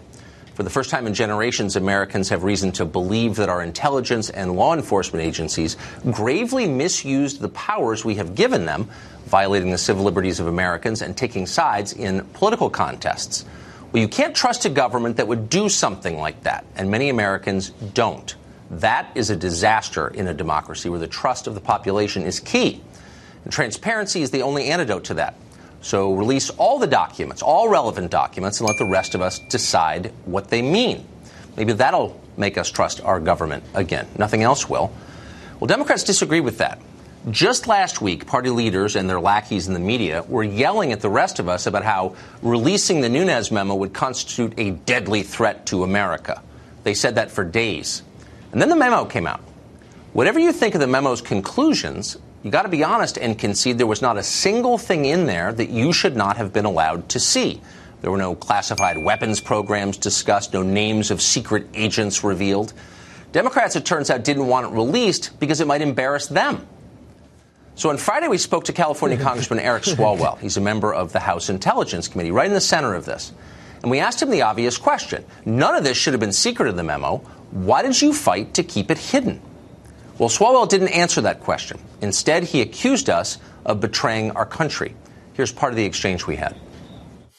In the case of today's memo, what specifically have I espoused that empowers threats to our country. I love how he perks up. You're, you're, peddling the narrative that the Trump administration is putting out, which also is the Putin narrative because they're Uh-oh. retweeting this with their Russian bots. This, if you're so on the same side as WikiLeaks too. and Putin, I wonder, do you perceive if you're on the, the same side as WikiLeaks and Putin, you should take a step back and wonder whose bidding are you really doing? Whose bidding are you really doing? So, for wanting to see the memo, we are treasonous agents of Vladimir Putin. You probably grew up reading about the McCarthy era, where demagogues in Congress made baseless claims of foreign collusion, destroying the lives of American citizens in the process. You probably didn't think you'd live to see it happen again, but it has. About a year ago, we spoke to another Democratic member of the House Intelligence Committee, Adam Schiff of California, and we asked him another obvious and straightforward question. What evidence do you have that the Russian government hacked John Podesta's email account? Often alleged, never proved. So we pushed. Schiff got squirrely. We pushed him again. Here's what happened. Can you look right into the camera and say, I know for a fact the government of Vladimir Putin was behind the hacks of John Podesta's email? Absolutely. The government of Vladimir Putin was behind the hacks of our institution and the dumping of, of. Of John Podesta's email. Not only in the of United States, email. but also in Europe. Okay, you're not. You know what? You're such a turd. And, and Tucker, no, you, look and say, are, I know they did. John Podesta's emails. And they I, hacked and those. I think that uh, Ronald Reagan you will be rolling over Ronald his Reagan, grave fine. Ronald Reagan, at Ronald. your carrying water for the Kremlin. I'm not which, carrying oh, water. Man. Which, you're, oh. you're a sitting member of Congress on the Intel uh, Committee, and you can't say I, they say hacked you're gonna, You're going to have to move your shoulder to RT Russian television. Love that. Carrying water for the Kremlin, disloyalty to America, treason. In a oh. single year on this show, we've been accused of betraying our own country by more than 20% of the Democrats in the House Intelligence Committee. What is this about? Part of it, obviously, is politics of the most cynical kind. The Democratic base has been fed Russian conspiracy theories for months now, and they're primed to believe literally anything on that subject. Without, uh, within hours of appearing on this show last week, Eric Swalwell was out raising money on our, quote, attack on the rule of law. Our questions were an attack on the rule of law, by the way. Well, that's dishonorable and untrue, but at least it makes a kind of sense in a sleazy Washington way. But what if these guys are actually starting to believe the lies they tell? In a speech last week, Adam Schiff. That's what I'm thinking, actually. So I've been watching a lot of Adam Schiff recently. So the speech he's about to play a clip from that you can find over an hour of Schiff on the internet uh, at this at this event, and uh, I watched it trying to understand Adam Schiff. And um, I believe that Adam Schiff has a belief system that the Russians were involved here. It may just be that he is removed enough from the people behind the scenes and he's just bought in because he's one of their soldiers and the soldiers don't question the leaders and uh, it's he really believes it. And uh, Cucker here is about to play a clip that uh, is maybe one of my favorite moments from his over hour long talk. In a sleazy Washington way. But what if these guys are actually starting to believe the lies they tell? In a speech last week, Adam Schiff accused Russia of a crime so bizarre that even the most diabolical Soviet era leaders never would have dared attempt it. Watch this. They also trumpeted the Second Amendment. Apparently, the Russians are very big fans of our Second Amendment. They don't particularly want a Second Amendment of their own. This is at a college. You notice that he used the words trumpeted too. That's um, no mistake. They're very big fans of our Second Amendment. They don't particularly want a Second Amendment of their own, um, but they're really glad that we have one. Um, the Russians would be thrilled if we were doing nothing but killing each other every day, and sadly, we are. Oh, you see what he's saying there is that the Russians want you to have your guns. You're being influenced by 4D chess player Vladimir Putin because you want your guns. That's what he's saying to these college students. Fans of our Second Amendment. They don't particularly want a Second Amendment of their own, um, but they're really glad that we have one. Um, the Russians would be thrilled if we were doing nothing but killing each other every day, and sadly, we are. This guy is a monster. You see, so what he's done is he has internalized the Russian threat. I think when he goes on CNN and says the Russian bots are influencing Twitter, he he may actually believe that to be true. Like he might actually think that there's no way the US people would want to release a memo. It must be Vlad. It must be Vlad. And that's his belief structure here. It's remarkable. Um, and the whole hour he's like this. He truly believes. They also trumpeted the Second Amendment. Apparently, the Russians are very big fans of our Second Amendment. They don't particularly want a Second Amendment of their own, um, but they're really glad that we have one. Go um, kill the yourselves. Russians would be thrilled if we were doing nothing but killing each other every day, and sadly, we are. Man, does that not fire you up a little bit when you hear that? That gets me angry. So, if you're following along at home, how determined are the Russians to destroy American democracy?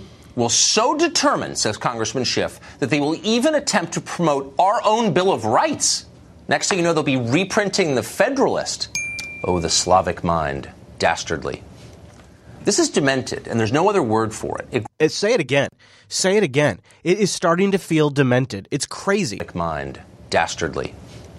This is demented, and there's no other word for it. It grows, of course, from our ruling class's unwillingness to face the lessons of last year's election. Voters rejected them. They can't accept that. They blame Russia. We get it. But at what cost all of this? Schiff and Swalwell are not college professors. They're not CNN anchors. They're members of one of the most powerful and important committees in the Congress, one charged with overseeing our vast intelligence apparatus. They're supposed to be sober and thoughtful and smart, but they're not.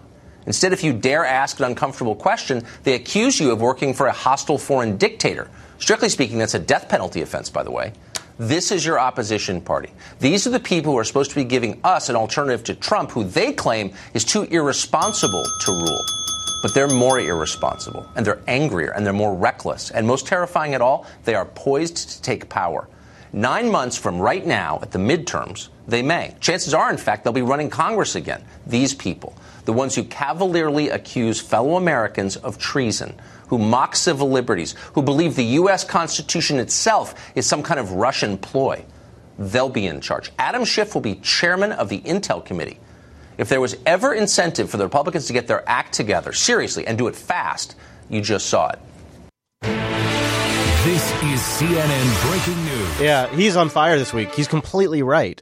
Um, and that is, and that is a sad state of affairs when Cucker Tuckerson on Fox News can be completely right on this, and uh, our politicians can be completely wrong.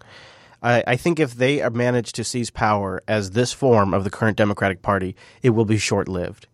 They have to become more of a populist party. They have to become more representative of the middle class. That's where their strength lies. And as long as they continue to be these corporatist monsters who align themselves with corrupt intelligence agencies, they're not going to hold power for long. It's just how it works. And in the mean in the meantime, everybody else can spin this in different ways, and they are. Take CNN for example. They're not spinning this as obvious corruption and abuse of the FISA courts and obvious abuse of the. Uh, um, of course, I'm referring to the rel- revelations in the memo. An obvious abuse of surveillance powers. No, instead, it's none of those things. It's none of those things. It's not a red flag about the use of FISA and the NSA and the FBI and the obvious political bias that's there. No, no, no, no. It's about Sean Hannity. Let's be honest. This week, Sean Hannity won, and the rest of America lost. And you see what what CNN and others are doing here is brilliant because it works. It works at a subconscious level. It makes you think that this is Sean Hannity's victory, and people just freaking hate Sean Hannity. And so if you can go, this is like um, it's like a side channel attack. They're side channeling attacking your brain. They're bypassing your logic core, and they're directly accessing memories of hate for Sean Hannity, and they're single reading those and exposing those back to you to make to make you think that this entire memo gate situation is a Sean Hannity hype bubble. The pro-Trump media, led by Hannity, has circled the wagons around President Trump. They've distracted people about the truth uh, involving Trump's Russia ties. And also keep in mind their close, close, close relationship with Adam Schiff. And they've done everything possible to destroy faith in Robert Mueller's probe. Now, this is the line that just completely blows my mind. The memo, the Nunes memo, is meant to distract from the Russia investigation. In fact, that's just what he said. He just said that. And they've done everything possible to destroy faith in Robert Mueller's probe. And look, Hannity won. It worked. You got to give him credit where it's due. Hannity gave a megaphone to the GOP congressman who said they had a smoking gun memo proving a deep state conspiracy against Trump. Hannity hyped it night after night after night in January like a human countdown clock. we have massive breaking news tonight, the biggest, frankly, we have ever reported on about the Russia investigation, and they will make Watergate look like an insignificant blimp on your radar. A source is telling me this is going to all be proven right. I have a message tonight for the special counsel, Robert Mueller. Your witch hunt is now over. It is the biggest national scandal by far in our lifetime. What we are uncovering, uncovering here is far worse than Watergate. People need to be held accountable. He's not actually wrong. Uh, you know, Seltzer Water here will try to pitch that as crazy, but this is way worse than what Nixon did. This is way worse. And now you have text messages about Obama wanting to be directly informed. Trump reportedly watched that and loved it, and he told aides the memo needed to come out because it would undermine Mueller. And on Friday, we all saw the coverage. It was never going to live up to the hype when you've got Hannity. Talk- what did he say there? What did he just say there? I'm sorry, I didn't hear what this broadcast professional just said. Coverage. It was never going to live up to the hype. Lup. It was never going to lup to the hype. I think that's what he just said. Saw the coverage. It was never going to live up to the hype when you've got Hannity talking about this being Watergate times a thousand. But the noise around the memo doesn't make much sense anyway. Devin Nunes alleges surveillance abuses, even though he recently voted to support greater surveillance powers. And the timeline doesn't make much sense either. But come on, when you're trying to confuse people, that doesn't matter. Says the person who's intoxicated and coming and, and, and not leaving any facts down there at all. I love seltzer water, especially this part of it, though. All the questions. When wait for it, this part. Let's be honest. This week, Sean Hannity won and the rest of America lost. That is beautiful framing. That's he just got he just got every like CNN just got all of their value out of seltzer water right there. That's honest. This week Sean Hannity won. Oh, people hate that. People hate that. So that's actually yeah, despite his totally lousy ability to make a point, I think he really nailed that line. And that's going to get people fired up. That frames it in their minds as this is a right wing media thing which uh, gives them the excuse to ignore the details about what the memo actually said. And I think that's the key thing is if you give them an emotional excuse. Well, this is this, you know, this is that goddamn Sean Hannity, that son of a bitch over there who's constantly he. I think he's a birther. He hates Hillary. That Sean Hannity's a real monster. We should boycott his sponsors. We don't need to pay attention to any of this memo stuff because it's just that Sean Hannity. And it works. It works. I see it in people that I know and respect in my life. I see them getting triggered by the name Sean Hannity and then just dismissing everything uh, about the memo after that. Just moments ago, we received a uh, the former FBI director, James Comey, sent out uh, this doozy of a tweet. Oh, a doozy. Uh, quote, all should appreciate the FBI speaking up. I wish more of our leaders would take heart, but take heart. American history shows that in the long run, weasels and liars never hold the field, so long as good people stand up. Not a lot of schools or streets named for Joe McCarthy. Fascinating. What does that mean? What is he even saying there? What kind of defense is that? That doesn't make any sense. Um, Big Kitty and I both agree that there is one thing that's been in the news these last couple of weeks that makes us sad. And that's that uh, Representative Gowdy is not going to seek reelection. I think he's one of the more effective representatives, so it's a major disappointment. Um, I don't know about it. I want to ask you about the other big news of the week that, that you made. Uh, you surprised Washington with announcing your retirement, that you're not going to run for Congress. Why did you decide to leave?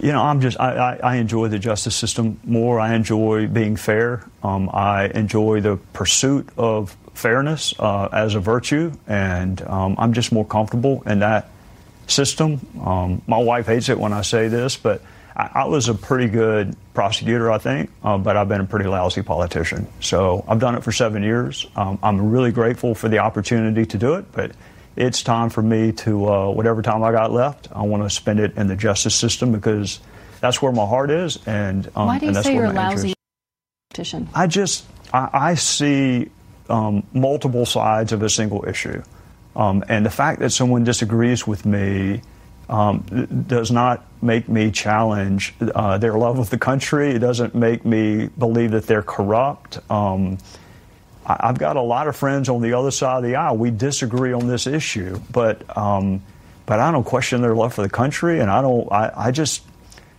I don't think the end justifies the means. I think the manner in which we get places matters. And in politics, too often, winning is the only thing that matters. And uh, look, every hero I have is lost, every one of them.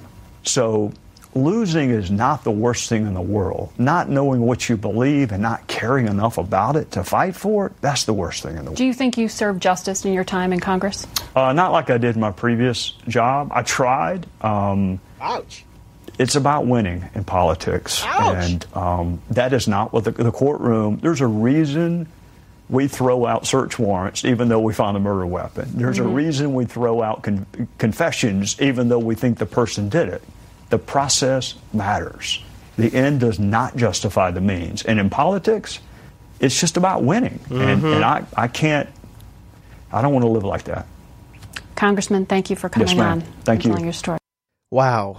Um, and you got to wonder if this recent experience. So he's one of the two Republicans that have seen the actual underlying intelligence data and the and the FISA court uh, submissions that the Nunes memo was based off of. And it was after he went through that that he announced this decision. Could be a coincidence. Could be that he saw what was going on and realized that DC is so screwed that he's got no runway as a politician. And the only chance he might have to do something good is to bring some of these sons of bitches to justice. I hope that's why he's quitting. I hope his plan is to screw some of these corrupt politicians in, from inside the Justice Department. I'm very skeptical because it seems that the head of the Justice Department is clearly a political office and seems to be able to control what happens beneath it. But Trey Gowdy has a way of making noise, so you never know. Speaking of making noise, when you need to get funding, you make noise about saving the children. A Staggering statistic from Kentucky's Attorney General. Any given moment, half a million child predators are preying on children. Nine on your side's Brianna Malloy got a behind the scenes look at a cyber crimes unit that is tracking down tri state criminals and their advice on how to keep your kids safe.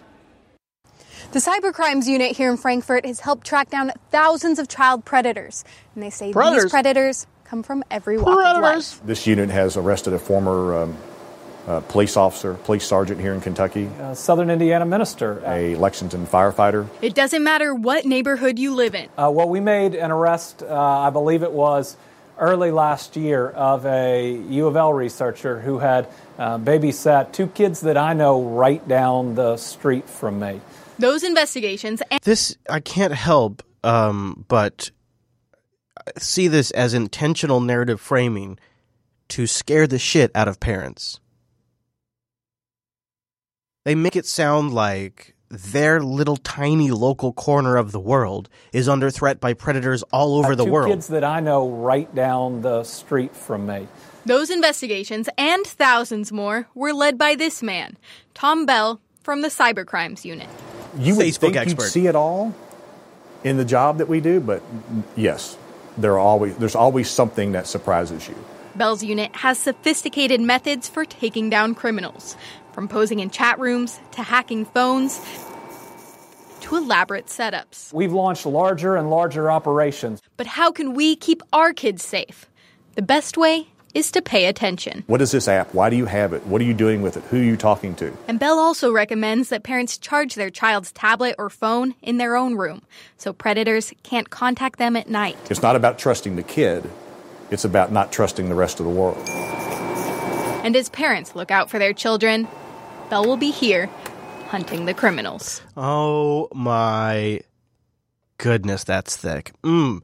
I hope you brought something to break that thick, creamy taste. I sometimes will see my kids when I'm working these investigations, or think about my kids while I'm working these. So it's it's it's very worthwhile. It's it's very rewarding to be able to find these people and take them off the street. You should be thinking that too. And the Attorney General's office also said that the best way to prevent these crimes is for everyday people to step up and say something. If you suspect that a child is being abused, even if you end up being wrong, it's better to play it safe and tell law enforcement. Brianna Malloy, nine on your side.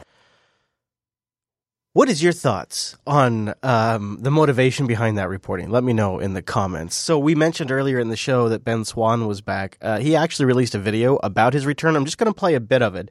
You remember Ben Swann, um, and here's his "I'm Back" video. Hey there, guys. Ben Swann here, or should I say, Ben Swann is back. You know, just a few days from now, we're actually going to hit the one year mark of when my Truth in Media project and all of my social media went dark. A year ago, can you believe it? That was when I announced to you that those pages and my website were going to be taken down, at least for a while. They were going to disappear. And You know, I like Ben Swann. I like what he says. I like his uh, careful attention to detail. I like all those things about Ben Swann. But if Ben Swann wants to play in the uh, YouTube space, actually going to hit the one year mark of when my Truth in Media project and all of my social media went dark. A year if he wants to play in the YouTube space and be taken seriously, um, maybe drop the uh, faux broadcaster act a little bit. Like uh, right now, he's doing the old uh, uh, uh, gun gun pointing at the camera. You know where you where you make a gun with your hand and you point it at the camera. Yeah, that's the that's the slick broadcaster shit that we're all just super tired of. If uh, old Ben Swann here was going to use some of his new uh, crypto financing to uh, hire Chris Fisher as a consultant, the first thing I would say is uh, stop putting gel in your hair, take the suit off, and uh, don't make uh, crazy uh, gun pointing at the camera. Take it down a notch and just be a human being. A year ago, can you believe it? That was when I announced to you that those pages and my website were going to be taken down, at least for a while. They were going to disappear. And I asked you at that time to trust me. You know, for the past year, I have been in a position where I have been unable to talk about truth in media. Hmm. I have also been refrained, if you will, uh, from having social media. That's an interesting statement there. He doesn't really go into any more detail in this entire clip, but it sounds like there was some sort of severance package, is what I'm guessing. I have also been refrained, if you will, uh, from having social media and having a social media presence at all. We're going to get into that later. I'm going to tell you all about why that happened, but I have not been in a position so far to do anything about it. Sun Tzu said this in The Art of War. He said, Let your plans be as dark and as impenetrable as the night, and when you move, fall like a thunderbolt. What? Well, I have been patient and I have been quiet, but that time has now come to an end. So I think he was probably under some sort of non compete, um, uh, of some kind with when he when CBS fired him. And that's all thanks to Dash Digital Cash. Yeah, that's the weird part here. Is so he's being financed by a cryptocurrency company. Which is now, by the way, the exclusive sponsor of truthandmedia.com and also Reality Check with Ben Swann. Now it gets even crazier. He's employed, in a sense, by them via a smart contract on the Ethereum network, I think. Uh, you tell me. Listen to what he says next. So excited to tell you about this. So, what exactly is Dash? Let's start there. Well, no doubt you've heard of Bitcoin, right? A digital currency, also known as a cryptocurrency. Back in 2013, I actually went and spoke at the Texas Bitcoin Conference, and that was at a time when hardly anybody even knew what Bitcoin was. This is starting to feel a little I don't know. This is why I really just prefer funding by the audience. I feel like Ben Swann could have gone to Patreon, and in 2018, he could have been one of the few people to actually get success success on Patreon in this in this current funding climate. He could have actually just probably made a decent living there. I would assume. I might have backed him, especially if he was just pretending to be a regular human. I talked about it at that time and said back then, which by the way I absolutely still believe, is that cryptocurrency and the decentralization of our financial systems was absolutely and is absolutely the future of finance. That'd be pretty amazing. Um, it would mean that the, uh, I mean, eventually, if you take that to its logical conclusion, doesn't it kind of mean that the US dollar would no longer be the reserve currency? I don't think, I mean, there's a lot of change and progress that's going to happen. I don't think that's one of them in our lifetime. Now, I have been a believer in and a supporter of cryptocurrency ever since then. I have funded projects with it, I've paid contractors in it. I absolutely believe in the crypto space. Dash Digital Cash is a cryptocurrency, but frankly, kids, it's not just any crypto. I don't like the kids thing. Dash is actually, in my opinion, the most technologically superior of all crypto, thanks to features like instant send and private send, and the incredibly low fees for trading it's pretty incredible stuff. And while those features alone make Dash, again, I believe, superior to other crypto, it is what Dash is heading toward an innovation called evolution that will absolutely change the crypto game. An innovation called evolution that will absolutely change the crypto game. I don't think any of that means anything. this is really disappointing. I don't know I don't know if I like Ben Swann better as a CBS affiliate employee or as um, sponsored by a cryptocurrency. I think I just have an inherent bias here. I just I just have a hard time trusting anybody that talks like this. He's selling the Ben Swann brand to promote Dash. Now, that's that's one thing when you're talking about the plasma desktop. But that's an entirely other thing when you are talking about things like FBI memos or the death of Seth Rich. Like, then it just feels like it's a whole, I just, I'm really uncomfortable with it because, like, that shit really matters. Toward an innovation called evolution that will absolutely change the crypto game for everyone. Now, back in November, I was approached by some users and supporters of Dash and its DAO, DAO, which. Oh, Stay tuned. Okay. Now, this is why I'm playing this whole thing for you. we we are going to wrap it up here in just a second, but this is the thing that's going to blow your mind a little bit. Was approached by some users and supporters of Dash and its DAO, DAO, which, oh, by the way, for all you media bloggers out there who want to write about this stuff but don't understand it, you're going to fuck this up. Let me explain to you what that is. It is a decentralized, autonomous organization. Yeah, so a DAO, D A O, is a decentralized, autonomous organization. What the hell does that mean, Chris? I barely know, but what I do understand is it apparently relies upon what are called smart contracts mm-hmm, that use Ethereum to negotiate and record and track them. that's that's what a DAO is. They talked to me about bringing back Truth in Media and Reality Check with Ben Swann. So I created a proposal. I put that proposal forward, and it was accepted by the organization. Again, a note to all you folks who are going to try to explain this but don't understand it. Yeah, this is really going to take off. I feel like Ben is just one of many that are going to launch. Um, I mean, maybe I would be one of them. I was just, you know, I was about to really go into sort of a rant about YouTubers that are about to do this, but you know, I also think cryptocurrency has some validity. I, I don't, I don't know about any of this. Uh, but if I were to sort of remove myself from Jupiter Broadcasting and think, well, well, shit, what if Chris wanted to just start broadcasting today in 2018 and he hadn't been doing this for 11 years, 12 years? Uh, and I just wanted to go it out on my own. I just wanted to go out on my own and start making videos like maybe Ben's doing here. I, I wouldn't be above working with a crypto system like this. In some sense, it has more legitimacy than a corrupt government that just prints money as it needs for a political agenda. A note to all you folks who are going to try to explain this but don't understand it Dash is not a company. It has no board of directors. It is a decentralized peer to peer currency. And quite candidly, that is what gives it its power a large community able to fund projects like Truth in Media and Reality Check without some corporation crushing the voices with which it does not agree.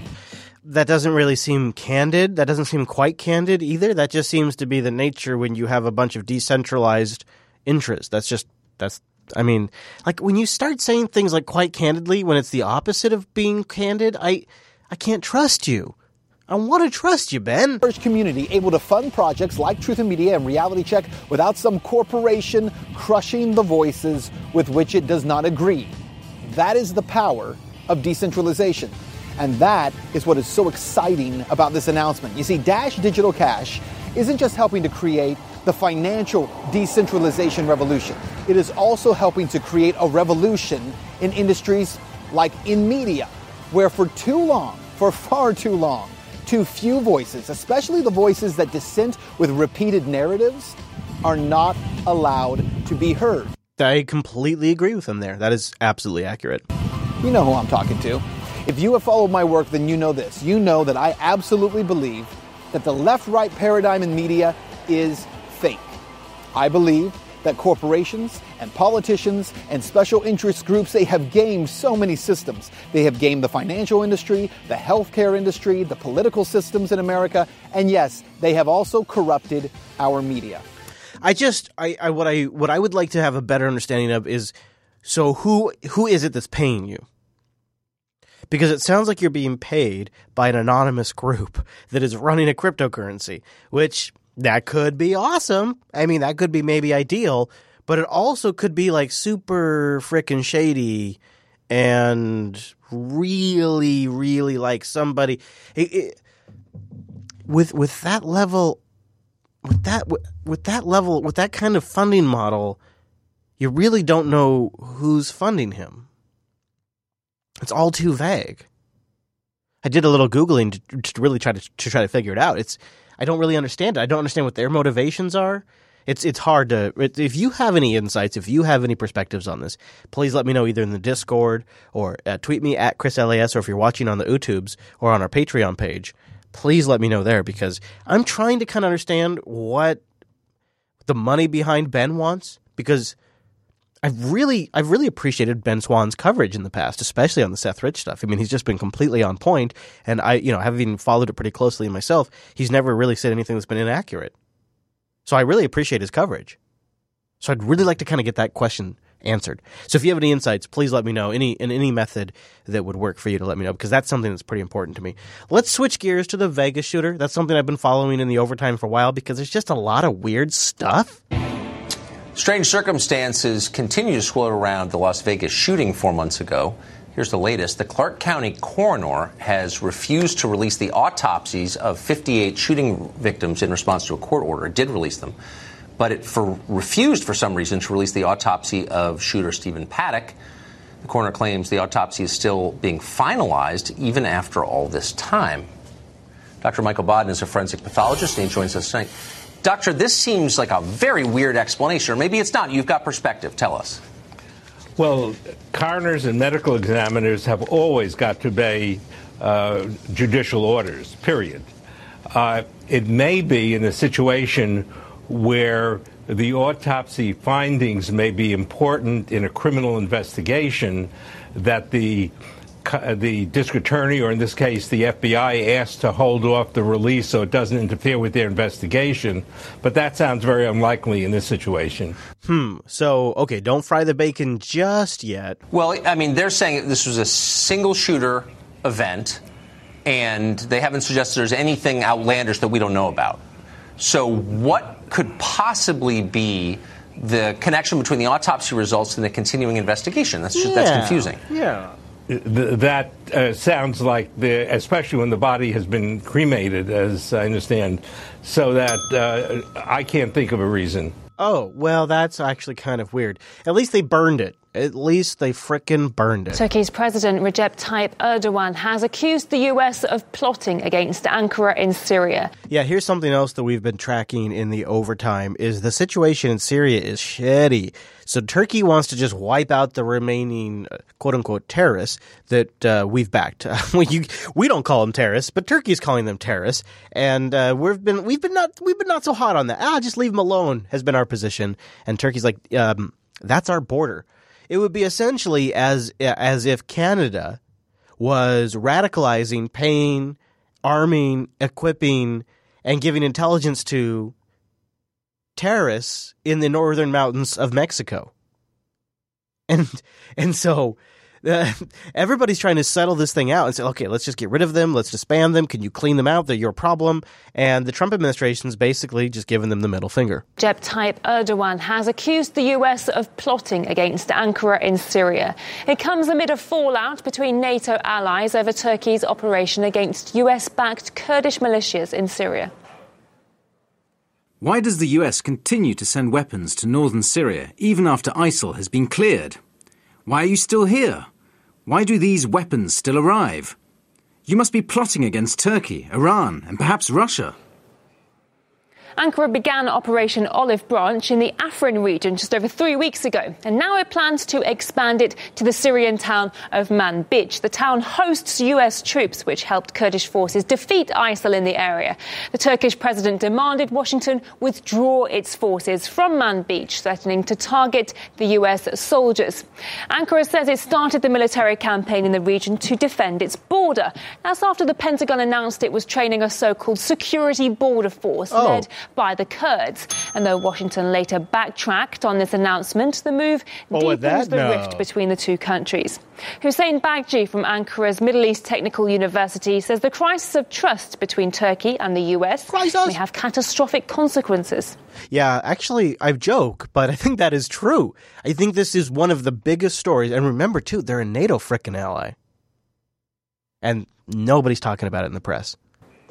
At the moment, uh, the Turkish government and Turkish president seem not to be confident towards American uh, policies. Probably uh, this uh, distrust, this uh, problematic understanding between two countries It's problematic, guys. You know, it's problematic. Um, sort of like the shooting down of a Russian plane. Actually, I can we can show you some new video. I'm being told, actually, Ian. Um, you might be able to see this. Uh, we're bringing it up now, but This is over Syria. A Russian plane was shot down by militants. we've seen the. There we have it. The jet coming down. This is a Russian jet over Syria, just over the border from Turkey. Um, it's coming to us via Reuters. It's amateur video, but as we can see that coming down from the sky, quite extraordinary images. Clearly, that jet coming down there, and then it uh, hits the ground. But as you were saying, Ian, uh, we believe that the pilots ejected before it crashed. So um, it wouldn't be a story about a Russian pilot without a unbelievable twist. So if the stories are to be believed, this Russian pilot gets shot down over Syria. Um, and I, I don't know, maybe maybe he's Tom Cruise. He he he he ejects from the plane, lands on the ground, and begins fighting the terrorists on the ground. Yeah, that Russian pilot hit the ground and immediately went into action, opening fire on a group of rebels. Only the Russians, dude. That's incredible. Russian pilot hit the ground and immediately went into action, opening fire on a group of rebels that were trying to capture him alive before he was gunned down. That's according to several sources, including, interestingly, the Russian military itself, the rebels, and some uh, observers there in northwest Syria. Now, Yeah, he was he was unfortunately killed, and then of course there was a unfortunate Russian response where uh, the Russian military just bombed the shit out of them. like, like when you when you f with one of the Russians, they just they just bomb the shit out of you every single time, and that's always their response. I was going to play you a whole bunch of clips about that. I do have them in supporter sync if you'd like to watch them. But um, I'm not over Adam Schiff. I'm still angry about Adam Schiff. Here to talk about the fight to avoid a government shutdown and the dueling intel memos, Congressman Matt Gaetz, who serves on a number of key committees, including Judiciary, Budget, and Armed Services. Uh, Congressman, first of all, let's talk about the Democrat memo because this, this what what the Democrats are doing, particularly Adam Schiff. Uh, he he's been around Intel enough to know what is is you can include in a public report and what you cannot include. Apparently, he put enough sensitive information in this Democrat memo that some of it is going to have to be redacted. So now he's saying if anything is redacted, this is censorship. Talk about a ploy. Well, you're absolutely right, David. And I am tired of Adam Schiff and other Democrats playing games with our intelligence and with the processes that we have to rely on. What they're really talking about is you stick some crap in there that you know can't be released publicly, so that way then later on you can say censorship. I don't know why it took them so long to say that, but that's what they're trying to get out. For meaningful investigations. Here you've got a circumstance where clearly the Democrats have chalked this memo full of sources and methods that would hurt the American people if they were exposed. And so, of course, the president is going to have to redact some of that information. But I don't know how Adam Schiff has any credibility left with the American people. Remember, David, when he told us that the release of the Nunes memo would disclose all sources and methods? That Right. turned out to be a complete lie. He accused Devin Nunes of unethical conduct. Devin Nunes was totally cleared. And then uh, Schiff also made the accusation that we changed the memo before giving it to President Trump. He's not even making that argument anymore. So time and again, he's proven uncredible. And honestly, we've got to move past the partisanship on this issue so that we can have consequences for the people who did bad good luck. things. All I can Well, say is, we I need mean, to. look, the fact is, is that every Republican, uh, correct me if I'm wrong, every Republican on that committee voted to release the Democratic memo. They voted with their Democratic colleagues to release the memo. At the same time, every single Democrat voted against releasing the Republican memo. How do you find bipartisanship in that?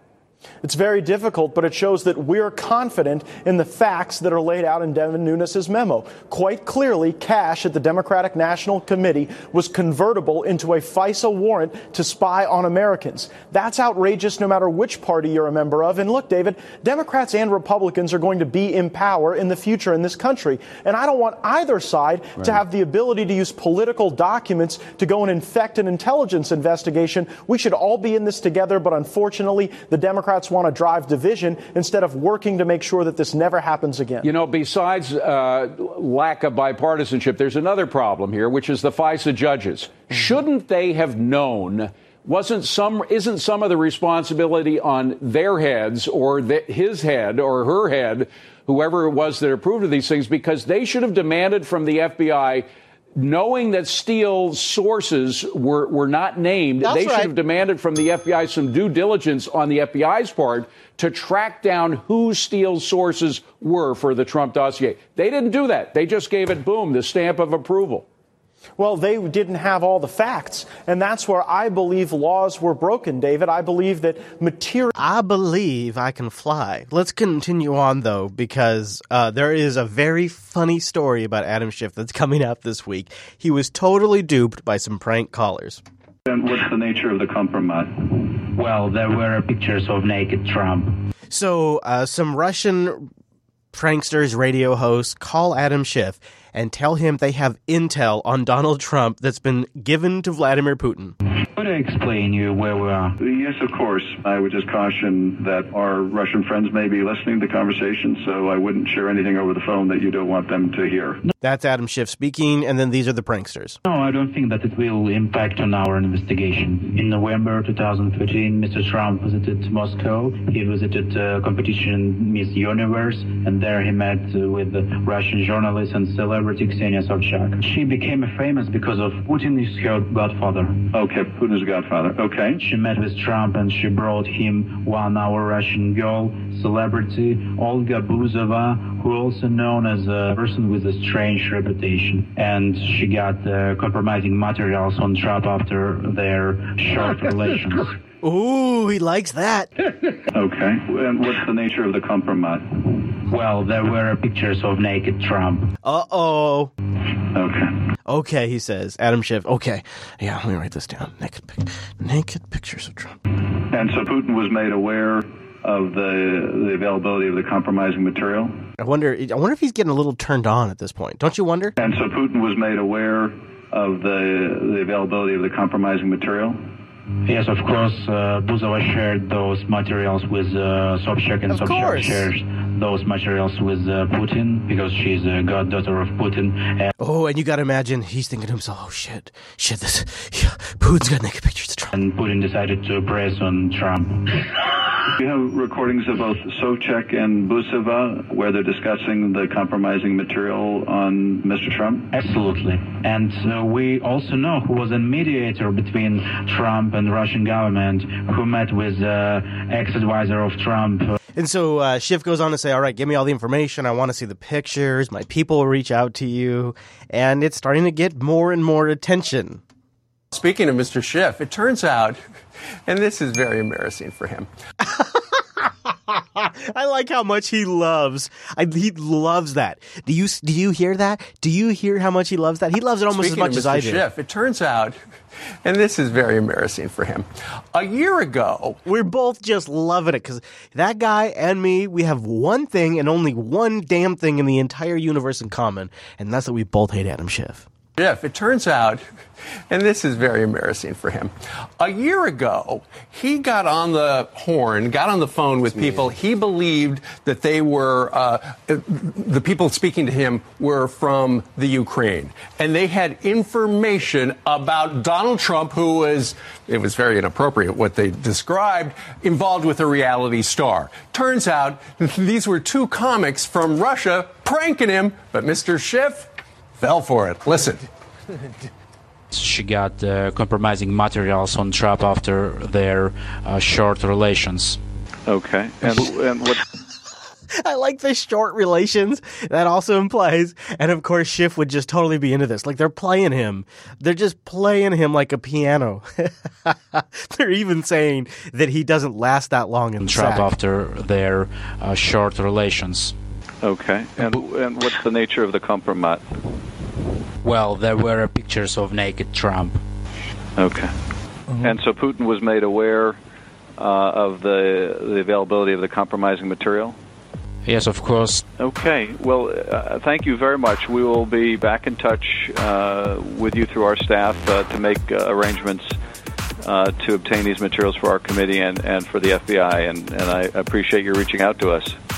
Taking notes. A staffer followed up, I think, the next day and the next day after that to try to set up a time to get these pictures.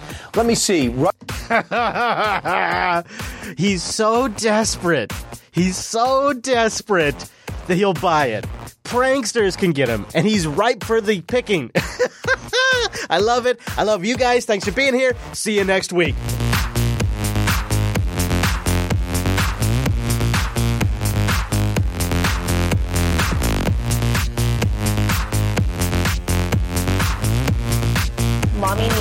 Joint